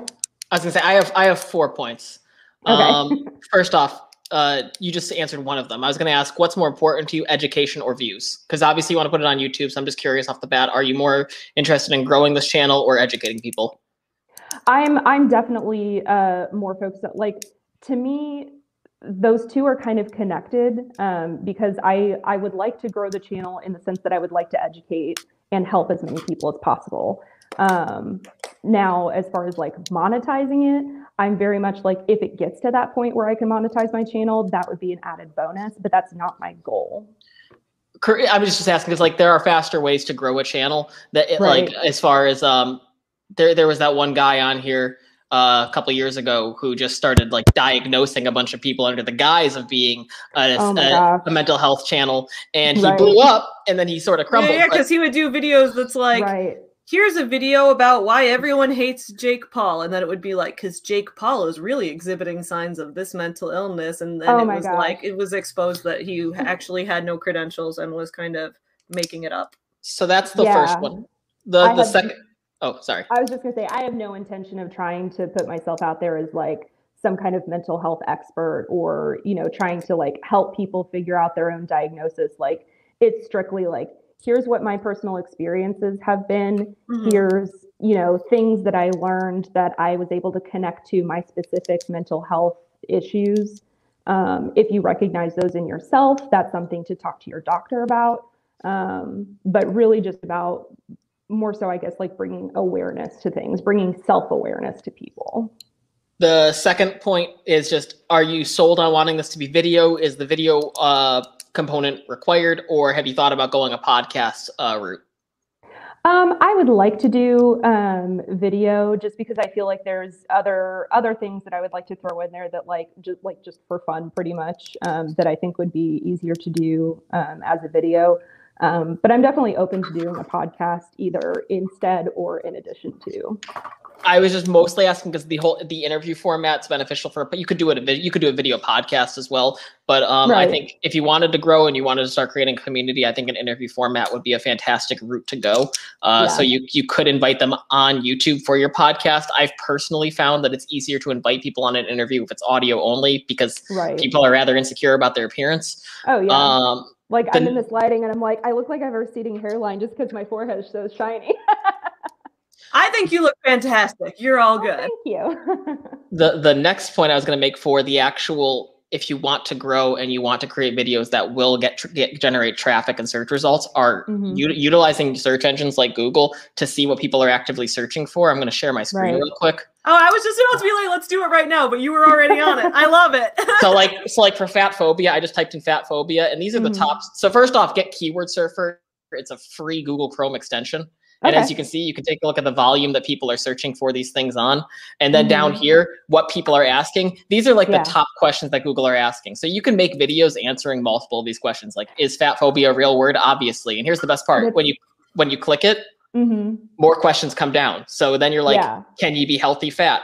answer that, more questions come down. Is it okay to be overweight with muscle? Like these are all questions that people are actively asking. Right. And it's it, funny, it's funny that you bring that part, the question specifically, because my original idea for my channel when I first started uh, thinking about it and developing it was um, asking myself questions and answering them. So like instead of uh, frequently asked questions, it was a nobody asked this question, but I'm going to answer it.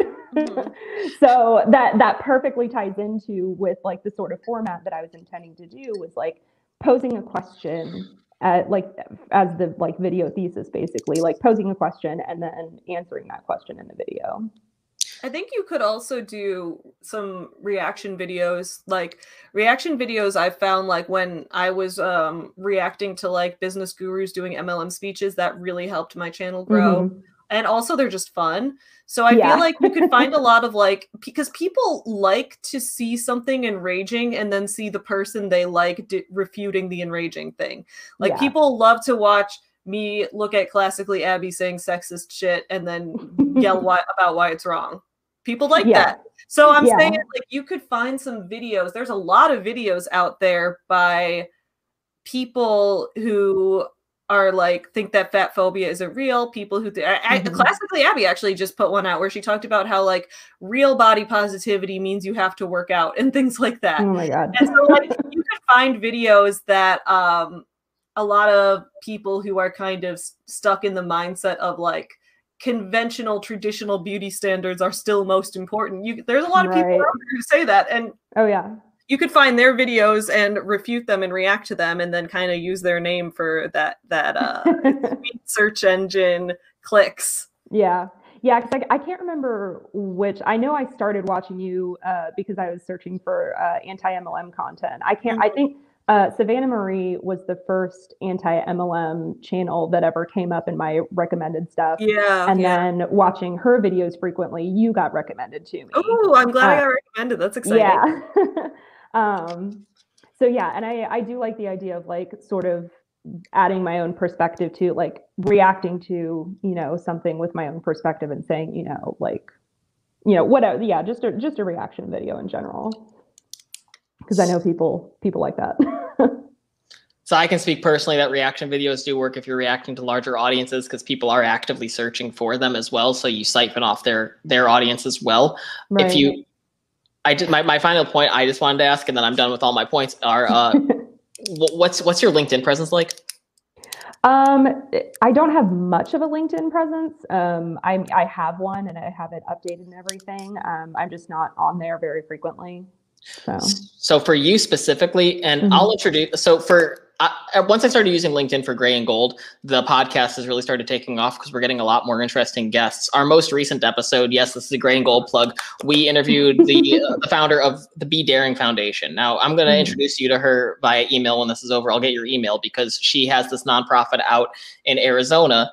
She has a virtual conference coming up. Her last virtual conference in 2020 had over 50,000 uh, people in attendance. Oh, wow. And it's all about destigmatizing mental health. That's and she's amazing. actively looking for people in this community. So I would love to introduce you to her. Oh my God, I would love that. Thank you. And I think you should start working on your LinkedIn presence to yeah. meet more people who run mental health nonprofits so you yeah. can become more of um, a go-between from an right. audience on YouTube to finding these mental health nonprofits that that would like to reach larger audiences. Yeah, for sure. That's amazing. Thank you so much. I really appreciate that. Like, just send, send me your email. Emotional. just send me your email. I'll, I'll connect you today. I also I have Amanda's email where I emailed the StreamYard link to, so I can forward it to you as well. That's fantastic. I'll you'll you'll see my email is rkgold91. Okay, I just cool. that's not doxing myself. That's an email. Yeah. That's um, so exciting. Thank you so much. also, I want to give Eva a shout out for the super chat. Eva, thank you so much. Uh, Eva says, thanks for the tips. Thank you, Eva, for the super chat and for being supportive. Um, I'm really excited to see your YouTube channel happen. Once you, you, oh wait, and now Eva Eva's given a second super chat. RK working magic without even trying. Now, oh, okay, yeah, yeah we're we getting we're getting shirtless. I feel like I can't be shirtless because I'm in a onesie, so I would have to be totally naked at that point. that's that's that's a success right there. Success! I love that success is going to be a thing. Um, yeah, so I'm really excited to see this. Once you get the channel up and have your first video posted, definitely let me know and I will share it on my community yeah, tab sure. and I will shout it out and I will make sure that everyone's aware of it because I think it's oh my god, thank you. super super important that people know about other people's mental health experiences.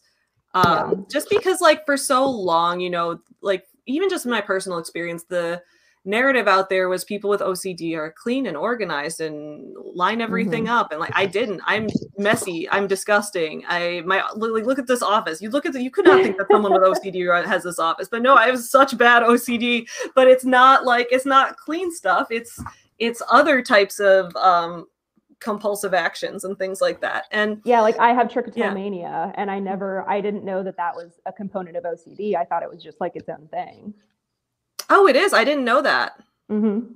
Oh, interesting. Interesting. Yeah. So that's that's another thing that I wanted to talk about too is like having trichotillomania. um, it's extremely stigmatized because like people's hair is such a personal thing. Yeah. Um, and especially like I'm very lucky that for me it's mild.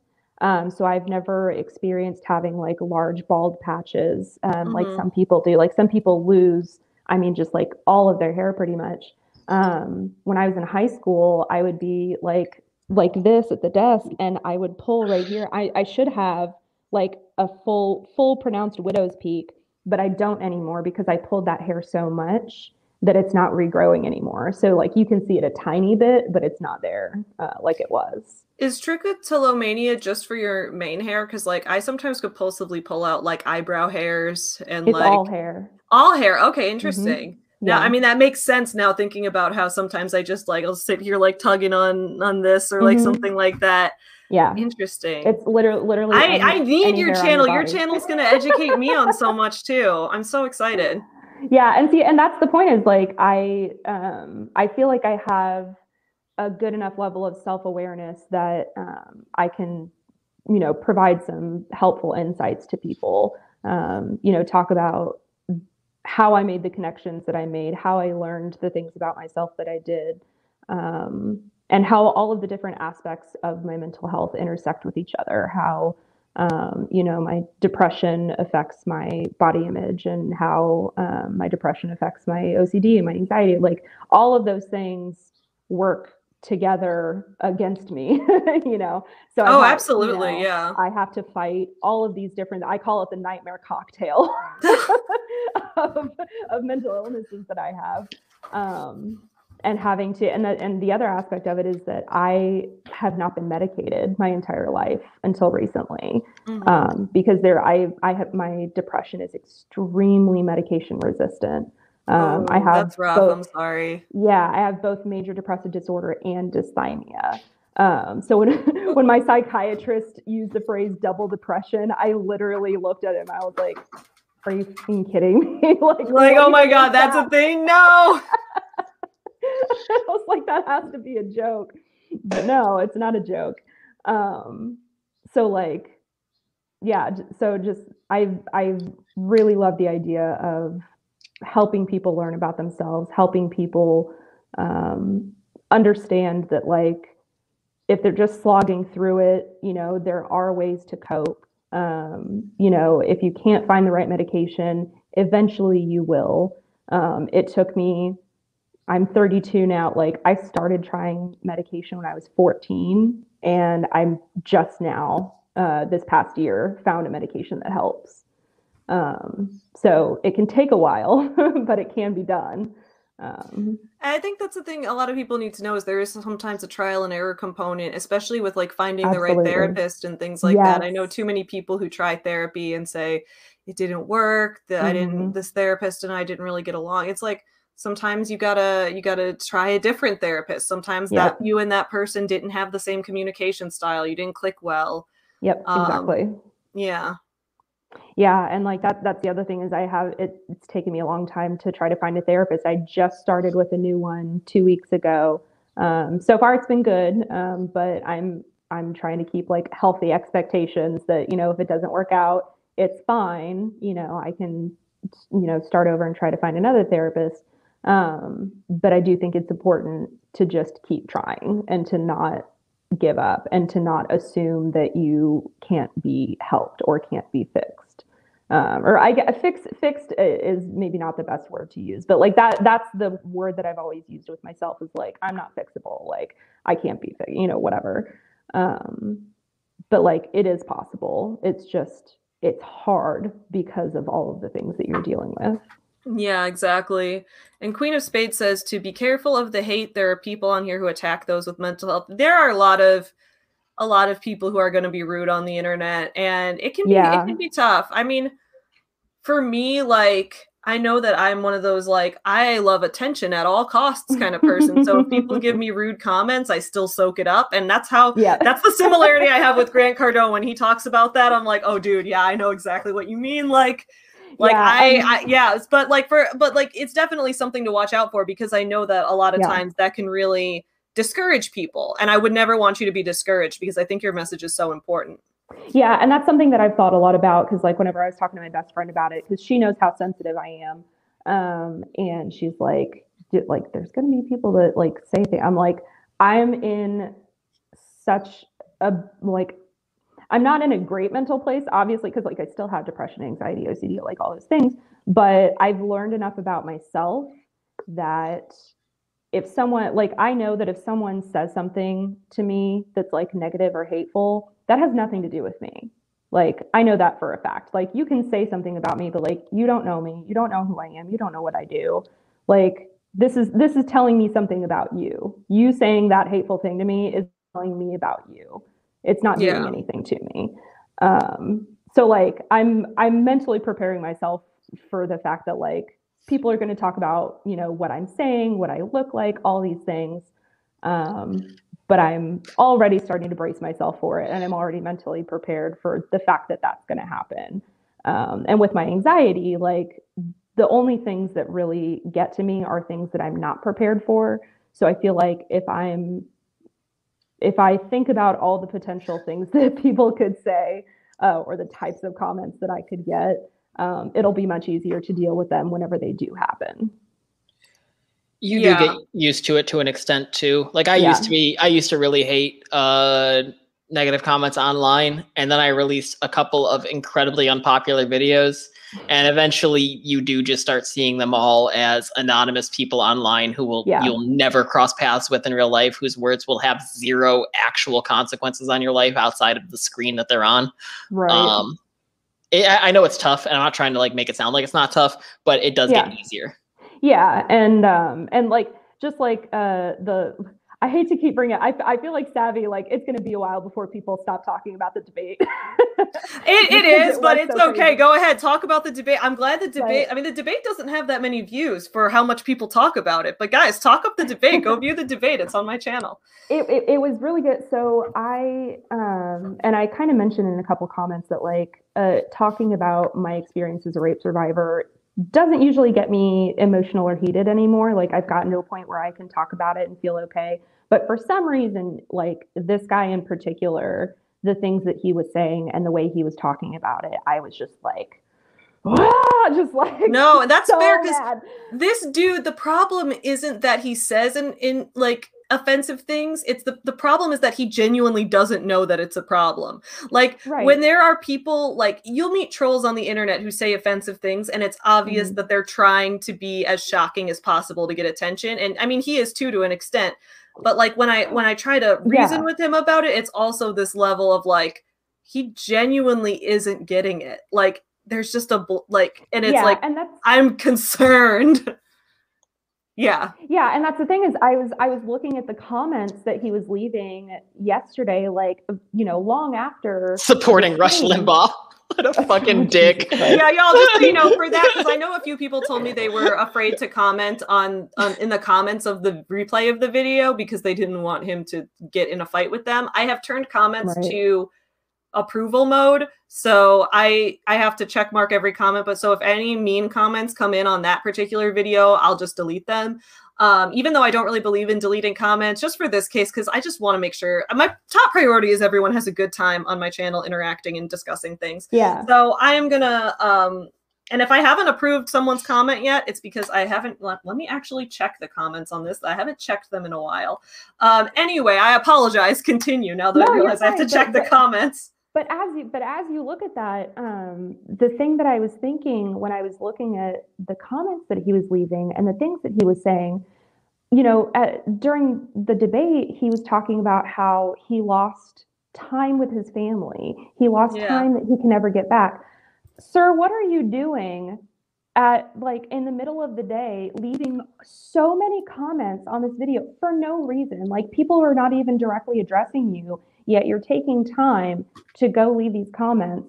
That tells that tells me where your priorities actually are. If you actually cared and this is this is just my opinion but if you actually cared about having lost time with your family and the MLM having, you know, taken, you know, those hours, minutes, seconds away from your family, you would not be do you would not be pursuing a pointless endeavor which leaving these comments it, leaving these comments is not going to get you anywhere. So why are you doing this? You're wasting your own time. So clearly time spent with your family is not actually a priority for you if this is what you think is important to do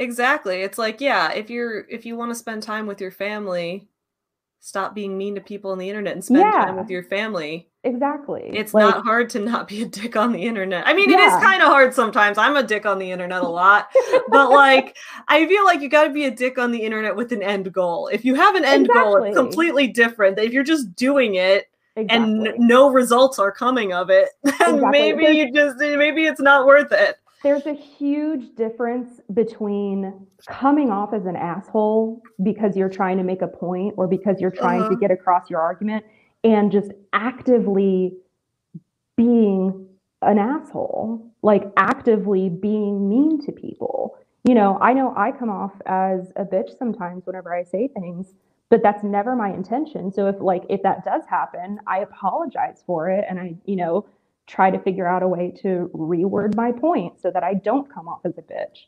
Um, but I don't actively, you know, seek out people I disagree with to be combative with them. Like that that does that does nothing for me and it does nothing for them. No one benefits from that. So that's my two cents on that.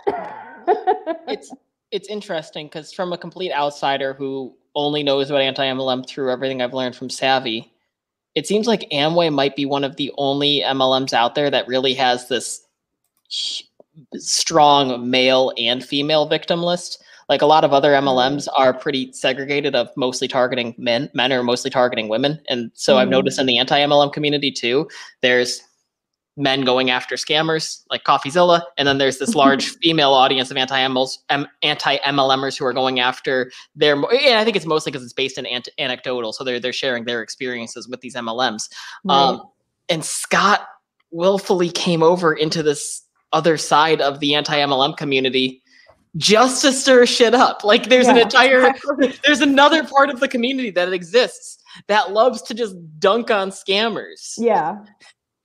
And he was Mhm. like, nah, because I, I think it might be some insecurity. I think he I think he might gain some confidence in being a dick and looking down on other people than actually having to. I know he's all about bring facts, but as brought up in that debate, he doesn't actually know facts. He tried Yeah. to he tried to convince us that legitimate businesses like IBM are run like MLM. So I just they're not. It's and I, I provided very clear examples of the differences. Yeah. so I think it does come down to him just being a fucking moron too. Right. Um, but that's the thing that's why i'm saying like for me like i'm i'm in a place where like if if i had been in that debate and been watching that live stream like five years ago i would have been losing my mind in the comments. I would have been responding to all of his comments. Like i would not have been able to help myself.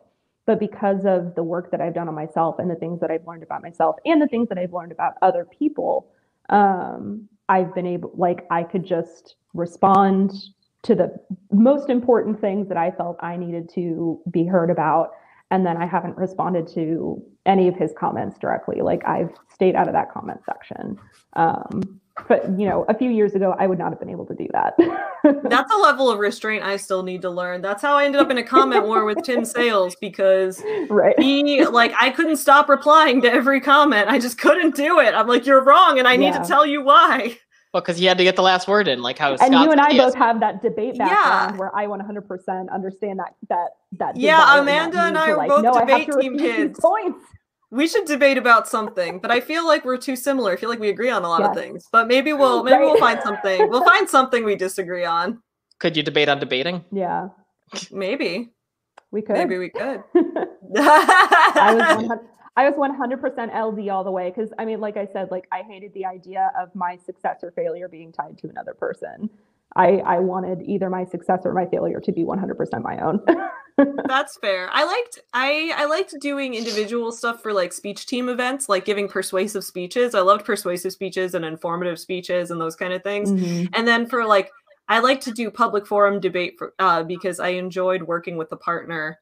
I enjoyed the idea that like if I missed a point in the debate that someone else on my team would be there to have my back because I was always Yeah. afraid of forgetting to say something or something Right. like that. But with Yeah. like a with like a persuasive speech where you can have the whole thing set up ahead of time. I like to do that myself. Yeah. But yeah, I think just tying it all back together, I think the main thing is he's just a fucking moron. And um that's Yep. that's well, I don't. I, primary I'll just go on the record and say that I'm not going to call anyone a fucking moron on my channel, just because, I'll, like, I'll double I down on it respect- for you. Well, you can double down. That's the thing. You're entitled to your opinion. Everyone can double down on whatever they want. I just want to make it clear, say for the record, I don't. I don't think he's inherently a bad person. I think he just needs to learn to listen to people better. And I that might be just my naive, idealistic self. But the fact is, I I kind of think nobody is beyond bettering themselves, and that's kind of the life I'm going to stick to. But you're also directly tied to the debate. So if you started doing personal attacks on him, it could then be manipulated to saying That's like ad hominem. Where That's I'm not directly tied to true. the You're debate, not- so I, I mean, do have the freedom. anyone here can say whatever they want. Yeah. And I just I mean, I'm definitely Yeah. sorry. I was gonna say I'm definitely with Savvy that I I don't think anyone is irredeemable. Um, but I think it kind of like with addiction where you have to hit a rock bottom in order to have the desire to get better and to seek treatment. I feel the same way about mental health. You have to hit a certain point where you recognize I can't keep going on like this and you have to seek help, whether it's therapy or medication, a combination of those. Um, some people have to go into the hospital. I had to go into outpatient treatment. Um, I had reached a point where I realized that I didn't care about being alive anymore. And the only thing that made me care about being alive was my cats. And I had the self awareness to realize, oh, if I let things get worse, I'm going to be actively suicidal. I need to do something about this. Mhm. Um, so I, I think it's it, like I said, like with other people, I think everyone is redeemable, but only on their own terms. Like they're only going to be able to get better if they want to get better. Yeah. I think that's that can be the hardest thing, especially like I don't know if maybe this is hard because I don't know if your channel would go into advice for this just because like Mhm. you're gonna admit that you're, you know, be I, I think it's great. You're gonna be upfront about the fact that you're not a professional, that this is just your own Right. experiences, which I think is great because it's like, you know, everyone should share their own experiences and be open about what they are and are not qualified to talk about. But I just really I'd love some advice for like if you have someone you love in your life who's going through uh, mental illness that you've seen yourself in that position before and Mhm. you want to encourage them to get help and they know they need to get help but just aren't doing it and you just hate watching someone you love suffer like Mhm. that it's like mm, just want to know Yeah. like what to do i'm going situation. through that. yeah I'm going through that with a family member right now that they they desperately desperately need therapy um, but they're they're so resistant to any kind of help. Um, they like they won't even admit that they have depression. They won't even admit that they Mm. haven't gone through the grieving process that they need to go through. Um, just so in denial um, really Yeah. is, is the issue. There's so much denial there. Um, so that can be really hard to to combat to try to get through to someone who is just completely in denial of where they're at mentally um, from an outsider's perspective, especially if there's someone who is resistant to authority in general. Um, that can be especially hard. I mean, the, a lot of people are sharing interesting stories in the comments, and I find that so. I think people are talking about their rock bottom. Eva said, "I knocked on a neighbor's door and asked to get high. Uh, I went in a way of crying to a stranger. He toked me up and recommended a doctor. I'm not with that doctor, but a stranger helping me made me go. Was uh, where is it? Wasn't rock bottom, but it was the first step out of it." Um, and then Queen of Spade also had an interesting comment where she said she was a, a homeless drug addict for over a year. I didn't know that about you. I'm glad you were able to to overcome that situation. That's a really tough spot to be in. yeah, I'm, that's awesome that you got out of that. yeah, congratulations. Like that is a huge accomplishment. Yeah, for sure. Yeah. Um Yeah, apparently this is conversation is very relatable to a lot of people. I'm I'm glad that this is resonating with people. Mental health is such an important thing to talk about. Um, so I guess yeah, Amanda, I am so glad you're gonna make this channel. I think it's gonna share so many important things and open up uh such an important conversations.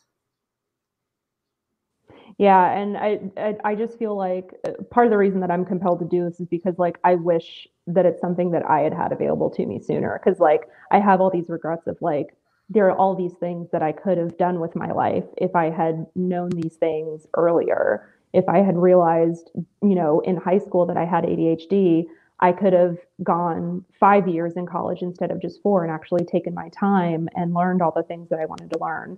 Um, just so many so many things that I feel like were were taken away from me by my mental illness that um, you know now I'm able to to finally you know get to do those things. But if I can help other people realize these things about themselves sooner and um, just sort of kind of take back ownership of their brain Yeah, yeah. I think that's yeah.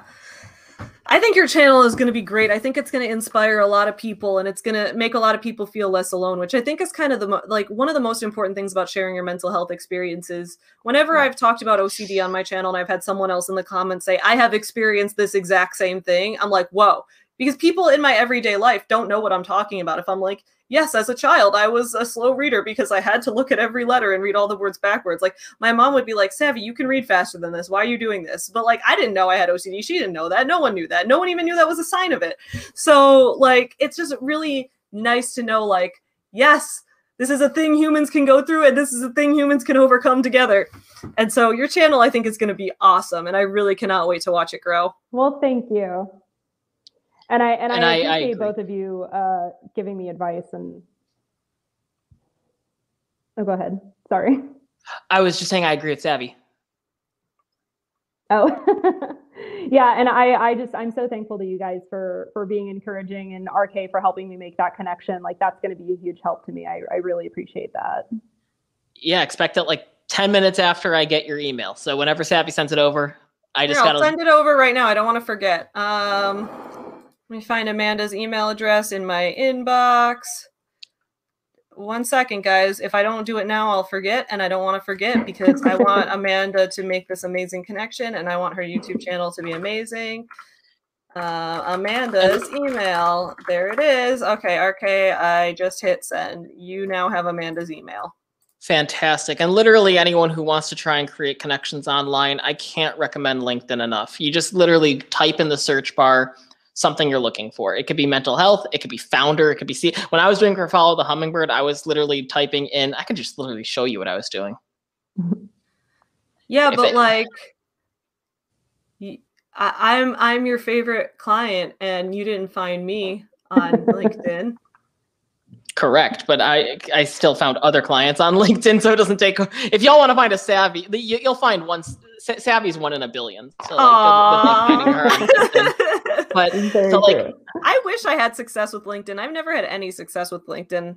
don't read my conversations. My computer's moving slow, so I'm having trouble getting those down. anyway, so literally, you type up here. Let's just say when I wanted to grow follow the hummingbird, I would do things like not to. Okay, my computer moves slow when I share screen. I'm going to X out of all these other tabs. I type in owner, see results. I'm gonna have to go back to my desk, so I'm putting my mask on. Then you're going to go up here. You're going to click people. You're going to click. This would be so much more engaging if it wasn't moving so slowly. You're going to click locations. I always do greater New Orleans area because I think it's more important to grow your business locally. Uh, if you're a small business, uh, it, it, uh, you're going to be more sustainable if you have that local support. Uh, you can really integrate well in the community. I think it's. be- I, I- I think for a small business, it's better to be a big pitch, a big fish in a small pond. Um, right. and then you're going to do connections second and third. And Okay. now I can search for literally anyone who is a business owner in the New Orleans area that I'm not currently connected to. And I can just connect to them this easily. Yeah, Boom. I'll I'll have to do that. I might I might spend as soon as I get my uh, timesheet stuff done. I'll have to start working on that. And it's that easy. Yay! All right, That's Amanda so clearly helpful. has Thank to go so back to work. I don't want to keep you from your your No, you're fine. job Some- you have to do. somehow I didn't miss a single call. I don't know how that happened. Yes, it was meant to be. Ooh, I like your office. I like that that that interior brick right there. It's I love the in- the plants inside. Y'all, So, you got a nice a nicely designed office. Yeah, it looks so like it's comfortable. an engineering it's an engineering firm, so I would hope that it it looks That they could nice. design something. Yeah, we have this super cute plant wall. I love the plant wall. Isn't it great? Yeah. yeah, this office, uh, and that that's another thing that has helped me tremendously. Is I'm incredibly lucky and incredibly privileged that I found a work environment where, like, it's it's always supposed to be sort of like a a a- a red flag if they're like, oh, we're like a family here. But literally, this is a family owned business and they treat their employees like family. The benefits are amazing. Like, for my mental health and like the needs that I have as an employee, that like I could not have found a better employer. This place really has made a huge difference in my mental health journey, honestly. That's fantastic. Yeah. I'm glad to hear that. Awesome. Amanda, thank you so much for being our 9:06 a.m. meeting today. Yeah, thank you. Uh, this was way me. more productive than Grant Cardone's meeting. In the book, it specifically says all he does is talk about success. Yeah. We talked about way more than success, and I'm really looking forward to to seeing your YouTube channel happen. Well, thank you. I'm so excited, and I, like I said, I, I really appreciate your guys' advice and help and and all of that. So, Reach yeah, out anytime. anytime. Yeah. I, I feel I feel much more optimistic about about actually pursuing this because it's it's been just an idea for so long, partially because I've been thinking like what you know what if it's not actually a good idea. So Oh, any opportunity to create content is a fantastic idea. For one, it's going to turn you. It, it, you'll end up being more. I mean, one one of the best ways to learn about a topic is to teach it, and you're going to become such an expert in this field just by educating others. yeah, and that's the thing is I I've even thought about pursuing a degree uh, in psychology and like getting certified as a therapist because that's that's actually something that I had considered as a career path before, but I just you know I always assumed I wasn't smart enough for. But like now that I'm aware of the struggles that I'm working against, like it's not that I'm not smart, it's just that it's harder for me to learn. Well, I I think you would be an excellent therapist. Just my my layman's opinion from without any expert knowledge, but man, yeah, I'm I'm excited to see this happen. I really appreciate you coming on today. well, thank you guys for having me. It was fun. Absolutely. Our pleasure. Yeah, Uh, have a great rest of your day at work. you too. Bye. Bye. Bye. All right, so a lot of people loved um, Amanda's interview here. Uh, let's see. Uh, Split Hoof Rivera says, Thank you, Amanda. Harley says, Great interview and good luck on your channel. Queen of Spades says, I feel like this talk was way more productive than any Grant has ever had. I think so too. Guys, it's official. We've had two 9:06 a.m. morning meetings, and we are better at it than Grant, than Grant Cardone is. I'm positive of that. I mean, he's pretty good at tutoring his daughter.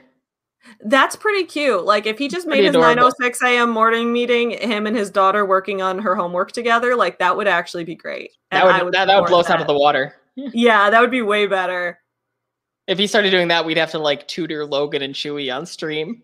I know. I was all. I, I guess I could train Chewy, teach him new tricks on stream. But we could get him like those pads, those communication pads. I you got know? him those. I haven't set them up yet though, but I ordered them a, a little bit ago. And I've got them. I want him to learn. Um, I, I bought just like three of them. So he could, I, I feel like Chewy's just going to learn some simple words. He's going to learn, because sometimes, you know, he just sits there and whines and doesn't, I'm like, do you want to play? Here's a toy. You already ate dinner. Like, what, what could you want? And so I was going to have him have one that's like walk, one that's like play, and one that is snack. Except I think he's just going to stand at the snack button, bapping it all day long because he just constantly wants a snack. I'm actually composing this email right now. That's why I stopped look- paying well, like while you're attention. while you're Um, doing that, I'm going to ask you a question so that uh, you have to get distracted again. But Chewy's Ash, adorable. Ash has this question that I think you would be way better to answer than me because you know more about LinkedIn. Ash wants to know I have my corporate job LinkedIn, but would it be better to make a separate LinkedIn for the company I started? Uh, are you violating any rules if you start using your LinkedIn to recruit? Because if so, then yes. If not, probably doesn't really matter. Um, I also, you should make a, a LinkedIn page for the company. Like yeah, use your own personal use your your page as yourself for both of them. Unless you're breaking your company Oh, rules by rec- by recruiting for a separate business on your LinkedIn. Um, that's true. so if you, if you are, then yes. If not, I agree with Savvy. You got to create a company page. Make sure you have a logo for your company page. It looks a lot more legit than just having that gray box up there for a, even if it's just a podcast. Uh, I, I now have the new gray and gold uh, podcast logo up there. It looks so much better. Um, oh, I haven't seen the new logo yet. Where's the new logo? Should I go on Oh. your LinkedIn? yeah. Or you want to share? Just share your screen with me. Okay, let's do this. Yeah, uh, linked. I mean, for you, I would just make a company page if if, if you don't have to make another one, just because that's a total nightmare. Um, it's better to just have everything on one thing, and you can have up to thirty thousand um, connections on LinkedIn. So it should take you a while to fill it. Even I'm only at like fifteen thousand, and I've been doing this for two years. Uh, okay. My computer's moving slowly partially because I'm getting so many messages on LinkedIn because I okay, so also y'all, when it comes to LinkedIn, if you don't know what to say, it's pretty simple. I always start every single connection. I know it sounds like a bot, but it, it it's still a pretty harmless bot. I always start every single connect. Oh, I don't actually have the the logo on LinkedIn. I have um I have a different logo on LinkedIn because the the official one didn't work. So let Oh, me get okay. let, let me pull it up on Facebook. That'll be better. Um, but I always send everyone I connect with on LinkedIn. Uh, thanks for connecting. How are you? It's one of those things where I feel like if they don't respond to that, they won't respond to anything. You should start them all with, "Hey, hun." Hey, hun, you want to join my business? Yeah, exactly. For, for twenty five hundred dollars, you can get a starter kit. exactly. Yeah, just I'll go on LinkedIn and message everyone and say, "Hey, hun." Logan, you want to join my MLM? You do? You do? Yeah, wag that tail. Come on, let's go. Recruit. See, that's better than Chewy. When you guys saw, I did a video where I tried to fake pitch Chewy in MLM because Eric Worre's book was giving me advice on how to do it, and Chewy ignored me. He ignored me and then he walked away. He did not want to hear the sales pitch at all. I'm better at selling to dogs than you. I guess you are. Did I just share You the role? streamception! Whoa! Okay, let's let's try this again. there we go. This this is our new logo. Ooh, oh, dude, I love that logo. Yeah, and we have a lot of That other like perfect for you guys. we have a lot of other like specific logo based things too and designs with our names vertically we basically we went full sci-fi we just we just swerved right to the sci-fi look um But- Split Hoof Rivera is asking for the dog tax. So hold up. I let me see if I can get Chewy in here. He's I I don't even oh he might be still in bed right now. No, it's 10. He's probably not. I don't know where Chewy is. Can you get Logan on camera or is he at doggy daycare? logan you want to come on camera oh he's he's up Okay, let's do. Logan!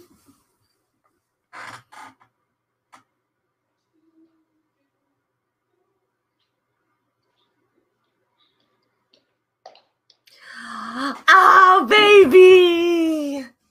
Oh, puppy friend! Hello! Hey, Logan! Oh, are you a good boy? Are you a good boy? Join my MLM. I can sell you a $2,500 starter kit right now. Whoop, whoop.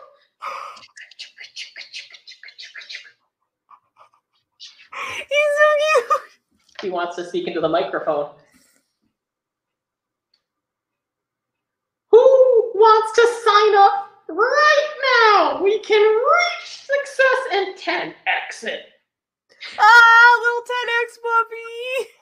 Oh. Sorry, everyone. I'm super busy answering all my emails because I'm currently making my life better. It's okay if you just want to sit there doing nothing. Ah, he's so cute. i think he's over it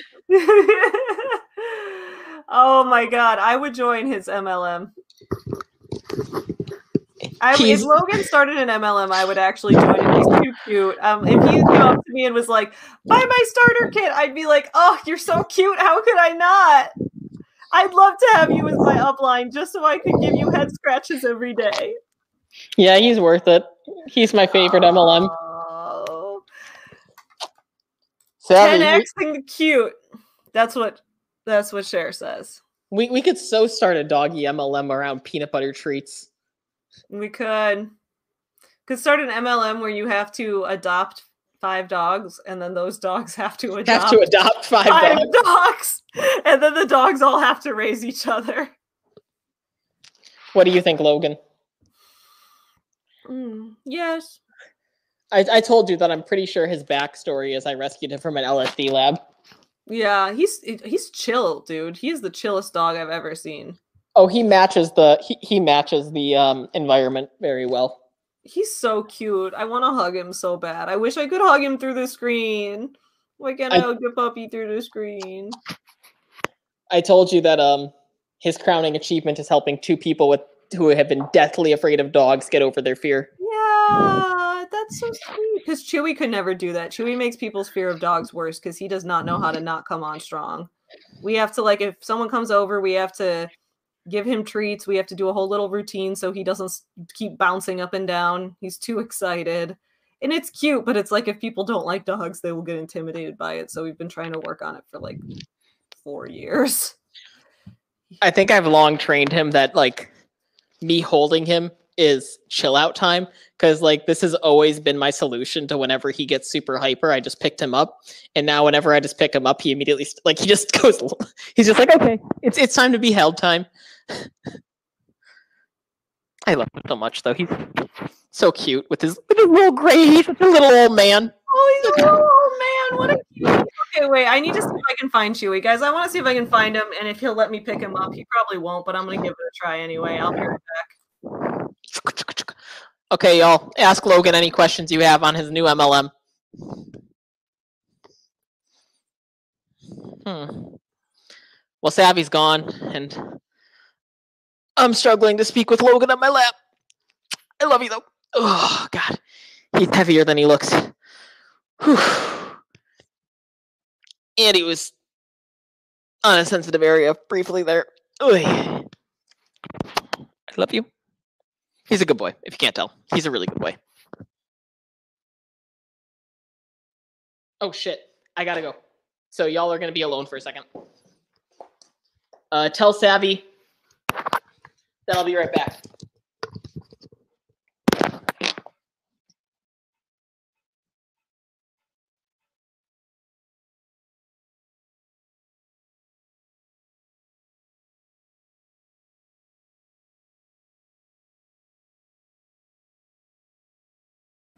Y'all, I got to apologize. Chewy is being lazy and he will not get off the couch. I'm trying, like, normally he'll do literally anything for food, but I cannot get him off the couch. He's just like in such a lazy mood today, laying in the sun. Um, oh, Chewy's coming. Chewy, come here, buddy. Guys, never mind. Chewy's here. All right, buddy, let's come on up. Let's come up. Oh, come on. Come on.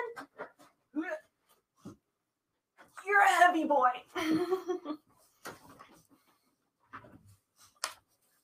Chewy's here, everybody. Here he is. Oh, you good boy. Are you a good boy? Chewy does not really like being picked up, so I'm gonna put him back down. But I wanted everyone to get to say hi. Oh, Chewy, I know, I know. I'm putting you down. It's okay. You're such a good boy. Everyone loves you. All right, that's Chewy. We got Chewy here for a minute, so that's good. Also, I wanted to thank Split Hoof Rivera for the super chat tip for puppy. Thank you. Oh, Chewy, there you are. Hi. Hello. So we got some puppies on the stream today. Yes, you're a good boy. You're a good boy. Oh, thank you for coming. Thank you for saying hi. All right, everyone. I'm glad everyone is uh Chewy's a good boy. I love it. Chewy, whatever you're selling, I'm buying. Well, I mean, Chewy is a spokesperson for my company because I do have Chewy plushies and books and merch and all of that. Um, cool. Where uh, where did RK go? Did he get on a business call? Probably. Um, I'm sure he'll be back in a minute. Um, Split Hoof Rivera says requesting the dog tax was the, the best decision I made all day, and it's only 2 a.m. I mean, requesting the pet tax is never a mistake. You like getting to see the pets, that's always a lot of fun. I'm I love when Logan comes on camera. Logan's a good boy. Chewy's a good boy. I'm glad everyone enjoyed getting to see the pups. Um, I wish that Chewy liked sitting on my lap more because I would hold him up here while we do streams and it would be fun. He sometimes likes to sit on our laps, but when we pick him up, he's just like a um yeah, so so Chewy's a good boy. He was being lazy today though. He was like napping in the sun. I think today is a napping in the sunshine kind of day for him. Um yeah, so I mean guys, tomorrow we're gonna do tomorrow we're gonna do our last living like Grant Cardone stream. We'll have a lot to talk about tomorrow because we're gonna be reviewing the book, uh, the 10x rule. So we've both read this book. We're gonna be reviewing it. We both have uh, things to say about it. Uh, most of them are not great. um, so if you want to hear us rant about this book that kind of sucks, we're also going to talk about Grant's book Be Obsessed or Be Average, which we both DNF'd. We both stopped reading it because neither of us could get through it. It was so bad. So we are going to be reviewing that tomorrow as well. We're going to review, so we're reviewing Grant Cardone's two books tomorrow. We're going to reflect on what went well this week, what we want to keep moving forward, even though it's pretty obvious that what we want to keep from this week is the 906 meetings because they're a lot of fun. I mean, I guess they don't have to be at 906, but I'm used to them being at 906 now, so I think they're just going to be at 906 forever. Um, so we're going to do that and then we will discuss going into next week what we're going to do, which is going to be to live like Tony Robbins for a week. I don't know who we're going to do after Tony Robbins. Someone mentioned Gwyneth Paltrow. Maybe we'll live like Gwyneth Paltrow at some point. I think we're going to also live like, uh, oh, hey, we're also going to live like uh, Steve Jobs and uh, Tom Brady and someone else. We have a bunch of them. Oh, yeah. And uh, maybe Gary Vee at some point. I'm trying to get through this book right now, Rise and Grind which is such a business guru book title. It has a bunch of morning routine stuff in it. All right. Um yeah, I was just kind of wrapping everything up and Chewy was on camera. You missed Chewy. Oh, well, Chewy's adorable there. They all got both they got both of our dogs. Yeah. Are you okay? You seem very I, exhausted. I mean like in the grand scheme of things or right now? No, both uh, I'm fine right now. In the grand scheme of things, we're all slowly dying and going turn to oblivion. Oh well, I mean, that, save that for Gary Vee week, dude. no, I know. I'm looking forward to Gary Vee week because I feel like Gary Vee week is going to be everything Grant Cardone is not.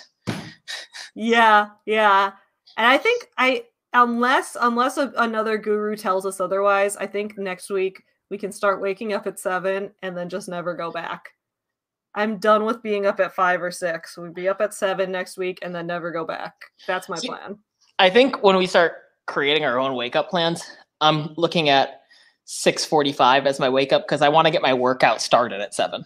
That's a good point. That's a good point. So yeah, but I think I'm gonna go with seven just because if the number is before seven, it makes me very upset. I get it in the grand scheme of things, or is a worrying sentence, my friend. it really is. It really is. My bad. Uh, I didn't mean to scare anyone. Um, I yeah, I was feeling a little nihilistic because you know I'm reading Jordan Peterson. Oh yeah, we have to live like Jordan Peterson for a week too. I can't wait for that. To, uh, we have to talk about how the world is awful, and we have to make our bed, and we have to uh, compare everything to lobsters and we have oh dude the lobster comparison was so funny we have to do that and then we have to uh talk about how disney is liberal propaganda because uh elsa in frozen doesn't have a boyfriend I, I don't mind some of it goes back to everything we talk about. I really don't mind some of his advice. I, I oh yeah, absolutely. Yeah. Like he like and here's the other thing too. He's really smart. Like you're not like I, I can't deny yeah. that. Like he, he's, he's, he's, he's a really well-educated individual. Weird. He's just that's yeah. the thing.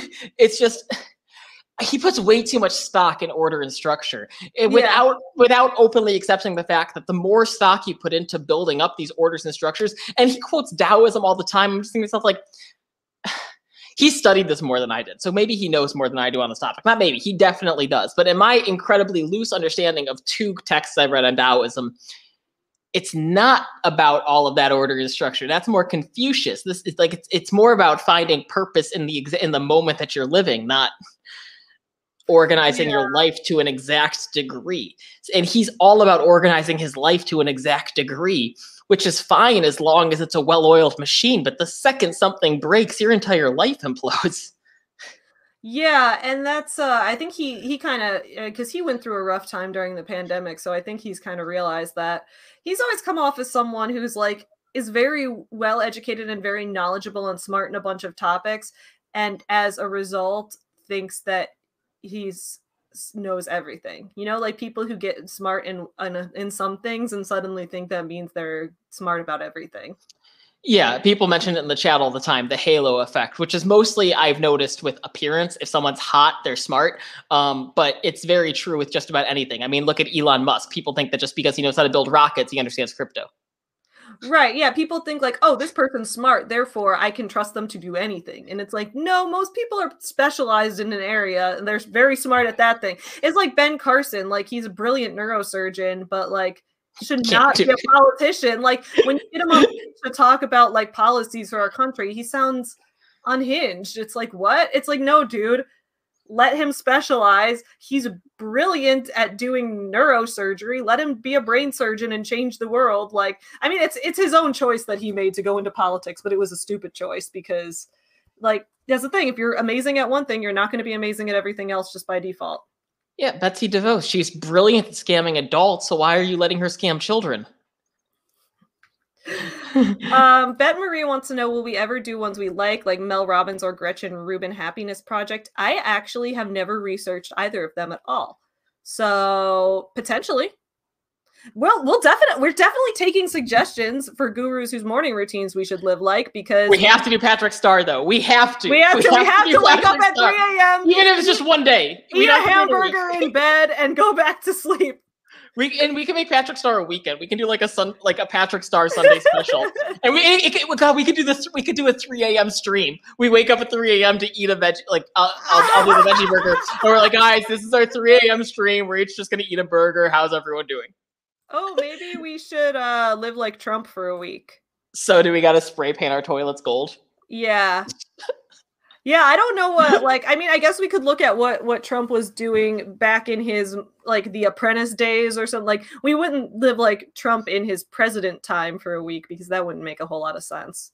We just to golf all the time. We just golf all day. we would just golf all day. Um Awesome. Rent a car, pretend to be a I mean, we are planning once we meet in person to spend like $200 and rent an airplane for an hour and take Time out. I, got, I gotta say something real quick. Do you want to hear the funniest shit in the world? I mean, obviously, yes, of course. I queried Father in the Forest last year. I then self published it. An agent just asked for it. Ah! Missed your chance, buddy. This book is this book. I is missed my chance to lose all of this money, y'all. Because I, I think I think I made more money doing the self publishing. Uh, oh Because yeah. like November, when I was spending all that ad money, I was actually doing really well. Yeah. Y'all, I, I that's this is inspiring me because I am gonna film my video today about my non-traditional path to traditional publishing. Girl Stop Querying. I love that you came up with that name for it. I'm gonna call it Girl Stop Querying. That's fucking. I'm sorry, I can't get over this. Is this is too funny? That's hilarious. That reminds me of like when um when the person who sent me the rejection letter for applying to be a creative writing major at Northwestern re- rejected me and then 5 years later was liking my posts about my new books coming out on LinkedIn.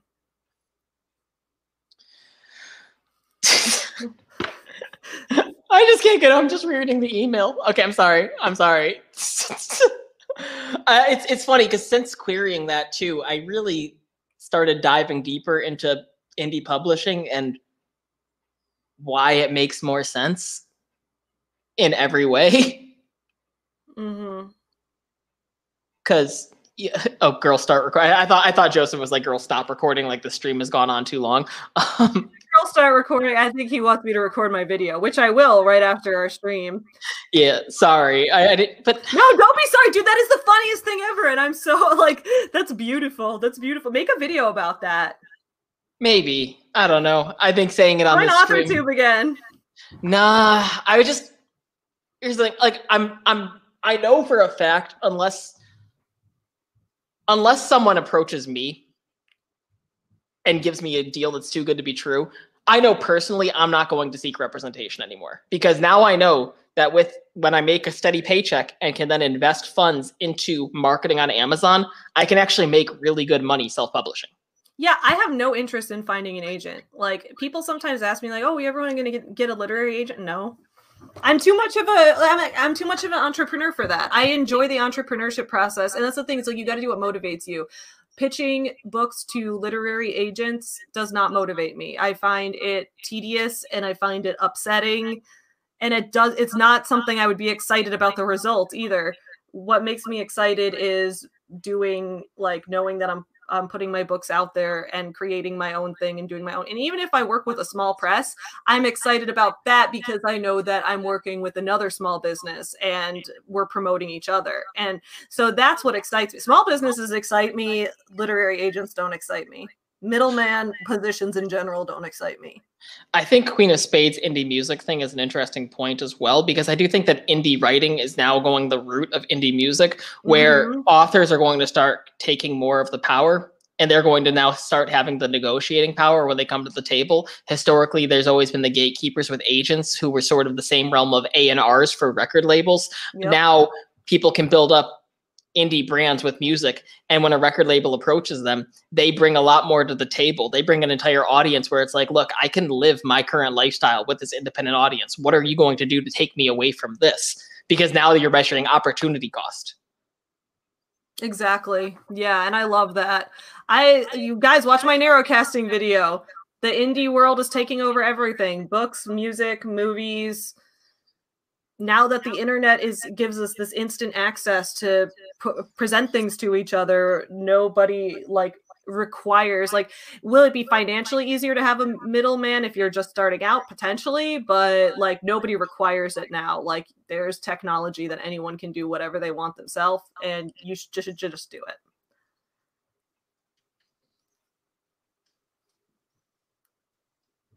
And i completely agree and i love all of you. Thank you so much thanks for being here um get ready for the no, patrick wait, star Mel, video Mel Robbins is not Tony's wife, actually. Tony's Robbins' wife is named Sage. Uh, Mel Robbins is a separate self-help guru who's unrelated to Tony Robbins, which is interesting. But Mel Robbins, I've heard, is not as toxic as Tony Robbins is. But I, you also mentioned Brene Brown, and I do think we should live like her for a week too. Anyway, we are going to wrap up the stream for today because we've been on for a while. But tomorrow morning, join us at 8 a.m., same time, same place. We'll have a 9:06 a.m. morning meeting. We will review Grant Cardone's books. We will talk shit about them. We will talk about what worked and what didn't work this week. And uh, then we'll get ready for next week. So see y'all again tomorrow morning. Friday streams are so fun. Don't forget to support small businesses. Have a great rest of your Thursday. Bye, friends.